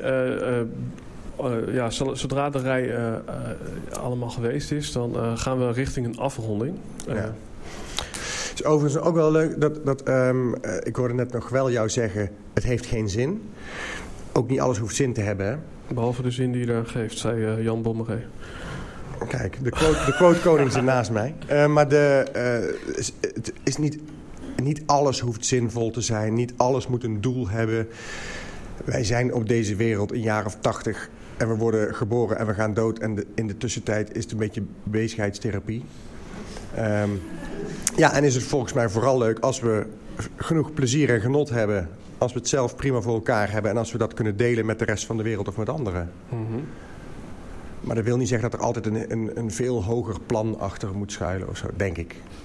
Dat maakt het ook, eh, dat maakt het allemaal zo serieus of zo. Dan wordt het moeilijk. Alright. Goedenavond. Ik sluit me helemaal aan wat je net als laatste zei, eh, Guido. Dankjewel. Ehm, je zei in het begin van de avond van... ik geef mijn leven een 9 plus, 9,5, iets dergelijks. Hoe was dat als je, toen jij kind was? Was je toen ook gelukkig of had je toen je Ja. issues? Of... Nee, eh, ik ben echt een zondagskind. Eh, dus het is niet zo dat succes mij gelukkiger heeft gemaakt... of dat eh, geld mij gelukkiger heeft gemaakt.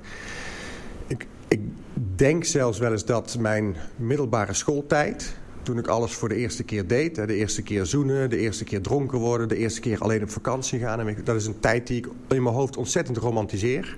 Dus dat zie ik als een van de gelukkigste tijden uh, van mijn leven. Um, ook mijn studententijd... Uh, waar, waarbij ik af en toe uh, uh, 2,50 in de week had. Dan dacht ik, oké, ik ga een pot appelstroop kopen en een brood. En dan ben ik gered voor de rest van de week. En dat, gek genoeg heb ik niet het idee dat ik nu gelukkiger ben dan toen. Um, ik ben alleen blij dat mijn, mijn genenpakket ervoor zorgt dat ik wel vrij positief ben ingesteld. En dat ik uh, vaak denk dat het glas half vol is. Um, en dat ik, dus ook, dat, dat ik daar dus ook maar gewoon een beetje geluk mee heb. En alles wat je nu weet, dat is natuurlijk een dooddoener. Want alles wat ik nu weet, had ik vroeger al willen weten. Maar ja. ik geef zelf uh, ja, heel veel van dit soort dingen mm -hmm. in klas of in, op scholen mee en, en leerkrachten mee. En ik merk gewoon aan kinderen dat ze heel veel aan bepaalde tools wat in meditatie of nou ja, eigenlijk alles waar we over nu, nu over praten... dat ze er heel veel aan hebben. Het gepieker, dat ze s'nachts wakker liggen... Uh, problemen met vriendjes en vriendinnetjes en dergelijke. Zou voor jou dat... Ja, het, het, lijkt nu alsof jij dus helemaal dat soort problemen niet hadden, maar, mm -hmm. of had. Maar ja, tegenwoordig sowieso. En zelf als kind heb ik dat ook echt, echt heel erg gehad. En zelf heb ik ook altijd gezegd, als ik geweten had wat ik nu weet als kind... en dan natuurlijk op kinderlijke manier... Ja, ja. dan had ik ontzettend anders al in het leven gestaan, toen al. Het is wel mijn les geweest, het is absoluut waar ik nu gekomen ben... dus ik ben er niet rouwig om. Maar het is wel een, een gedeelte van wat ik nu geworden ben... wat ik nu overdraag aan kinderen. Ja. Dus hoe, hoe, sta jij daar tegenover? Van, goh, al op scholen geven? Of... Ik snap je vraag niet helemaal. Um, ik ga wel proberen een antwoord te geven. Ik weet niet of dat dan precies overeenkomt met wat je wil weten. uh, volgens mij zeg je... wat ik vroeger heb meegemaakt... of de bagage die ik heb... Of ik, die wil ik eigenlijk nu aan kinderen doorgeven. Want kinderen hebben nu best wel... behoefte aan rust, meditatie. Ik denk dat, dat het verschil erin zit... dat uh, ik zeg jij, dat jij vroeger op de fiets zat, fiets je naar huis... en dan had je al dat kwartiertje, hoe noem je dat, reflecteren of feedback geven of nadenken over dingen. Dat kwartiertje dat die kinderen nu op de fiets naar huis zitten, komt er alleen maar informatie bij in dat hoofd. Want ze zijn weer filmpjes aan het kijken, muziek aan het luisteren.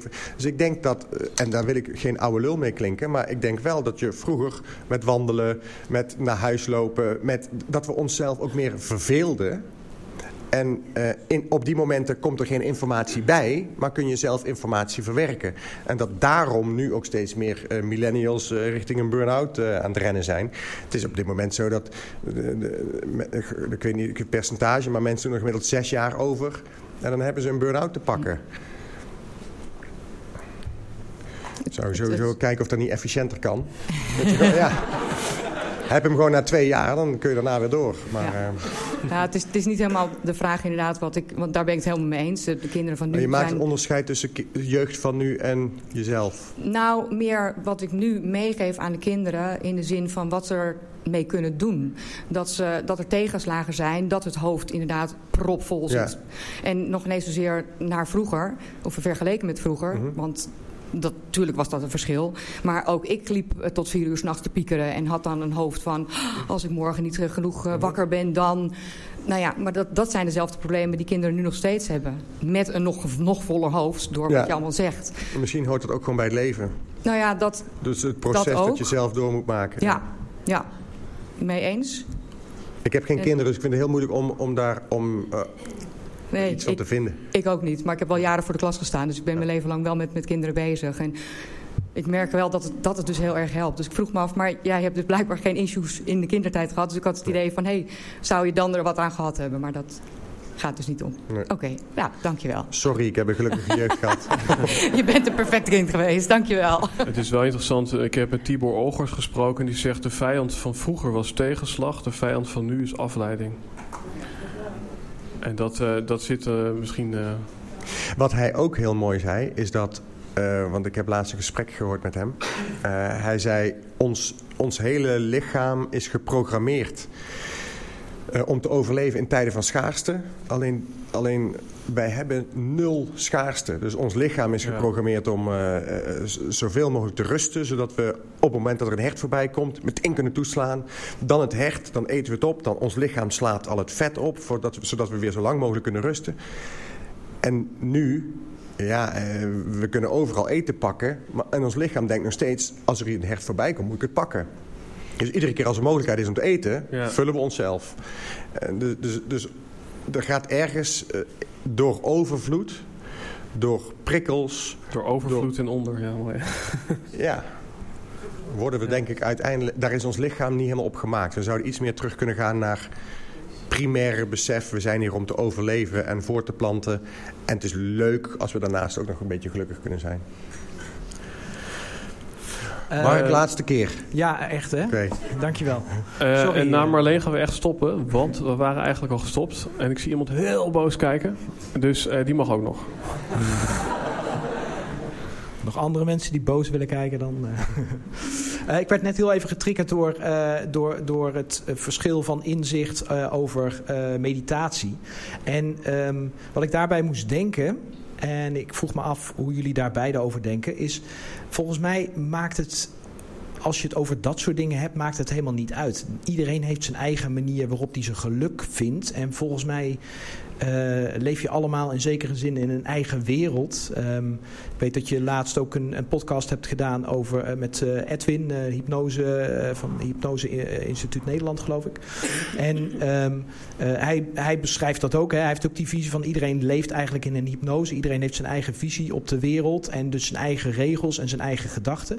Dus ik, ik moest er net aan denken dat volgens mij, als je het over geluk hebt, dat je als je je eigen regels hebt gevonden en je volgt die gewoon uit, wat die dan ook zijn, dat je dan ja, gelukkig bent. Ehm, Ik vind het maar- prima toevoeging hoor. Want, en ik, ik, ik probeer het dan een beetje te verwoorden door te zeggen van... maar het hoeft ook geen zin te hebben. Als het voor één iemand werkt, dan is dat prima. En Ja. als het voor iemand niet werkt... Maar er, en er zijn nu misschien wel miljoenen mensen die zweren bij meditatie. Dus eh, Ja. waarom niet? Ja. Ja, mooi. Oké. Tof. Ja, hallo.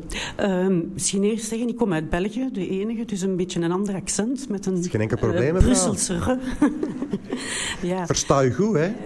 Ja, ja. Dankjewel.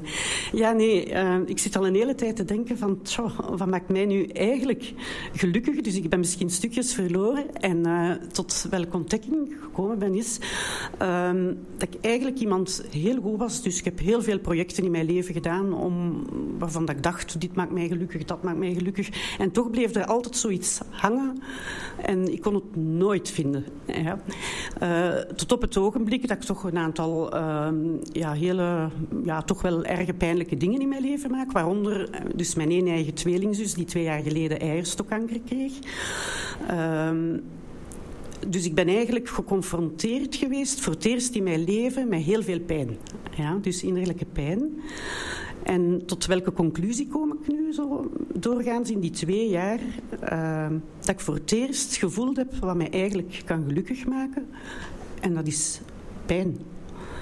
En dus daarmee bedoel ik niet van hem bewust te gaan opzoeken.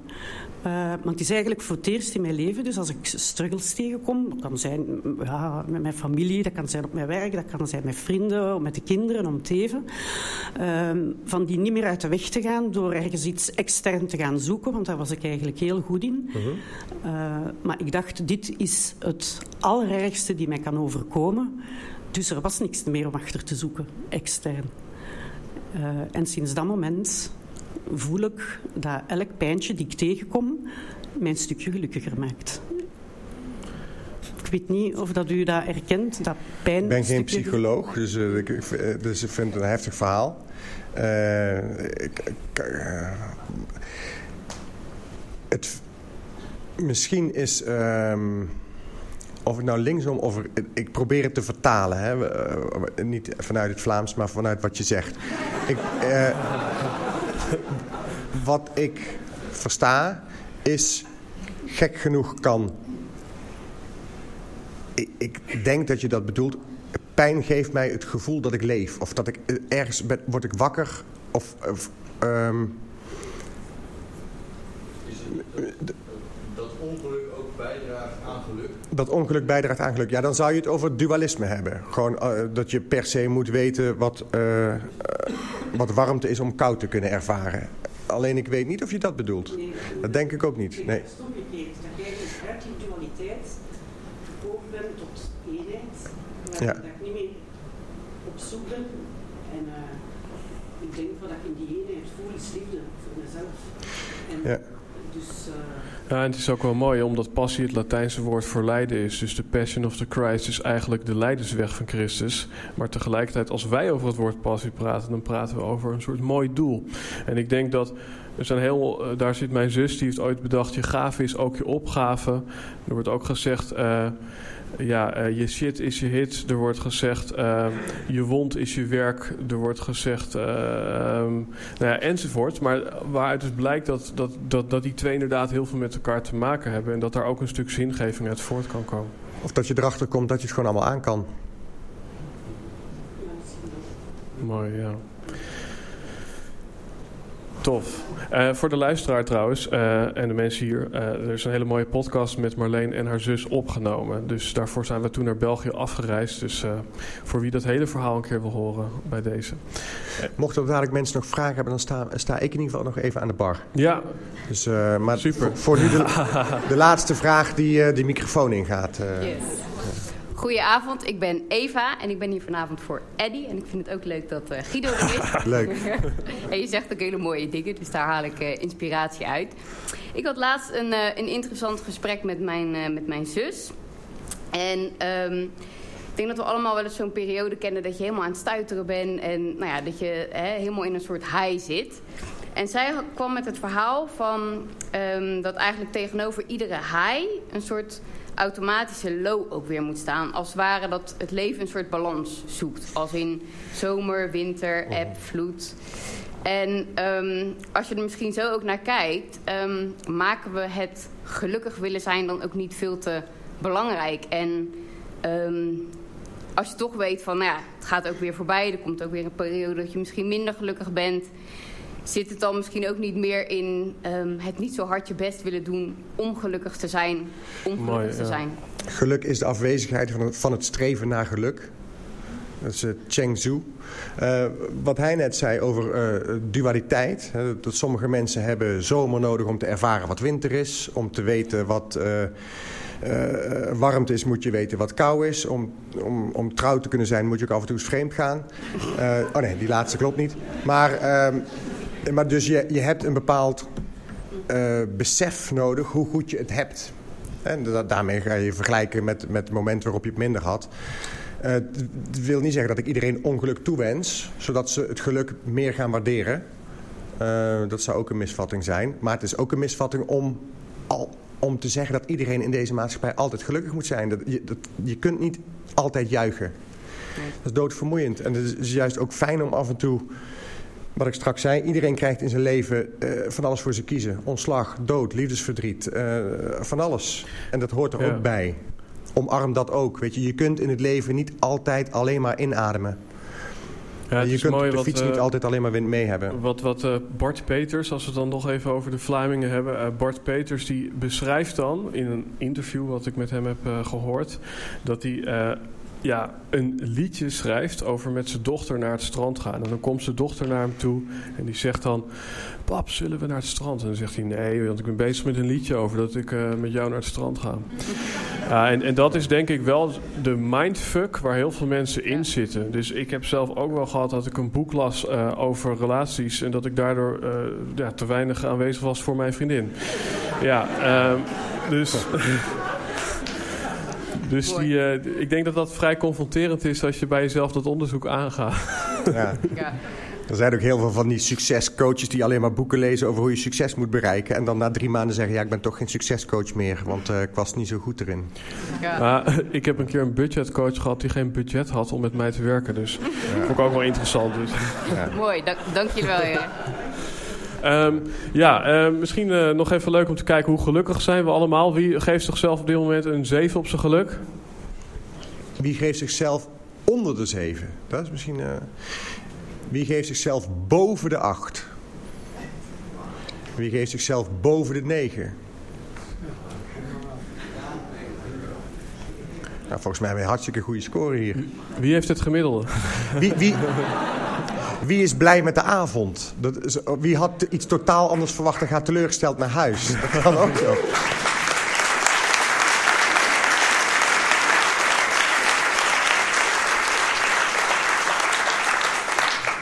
Yes, dan is dit de officiële eh, afsluiting voor de luisteraar thuis ook. Want ehm, ja, dit stukje podcast komt in de vorm van audio terug op iTunes en op Spotify. Is later ook te beluisteren op YouTube. Als je de hashtag Helden en Hordes gebruikt op Instagram, Twitter en Facebook... dan kan je meepraten over deze uitzending. Want naast dat Guido hierachter staat... zou het ook kunnen dat je volgende week ineens denkt... shit, ik had een vraag. Nou, dan kan je met die hashtag kan je het via onze kanalen doen... of direct eventjes onder de Insta van Guido.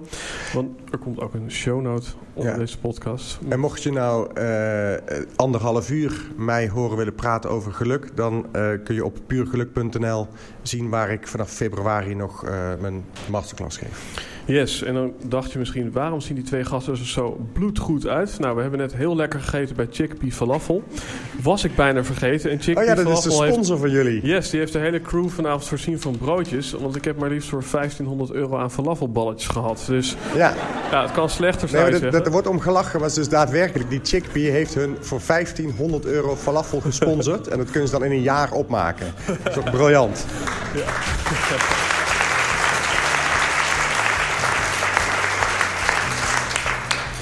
Yes, dat was hem. Eh, pak een drankje en eh, geniet van de rest van de avond. Ja, Dankjewel. dank Guido. jullie wel en lang leven de kikker echt.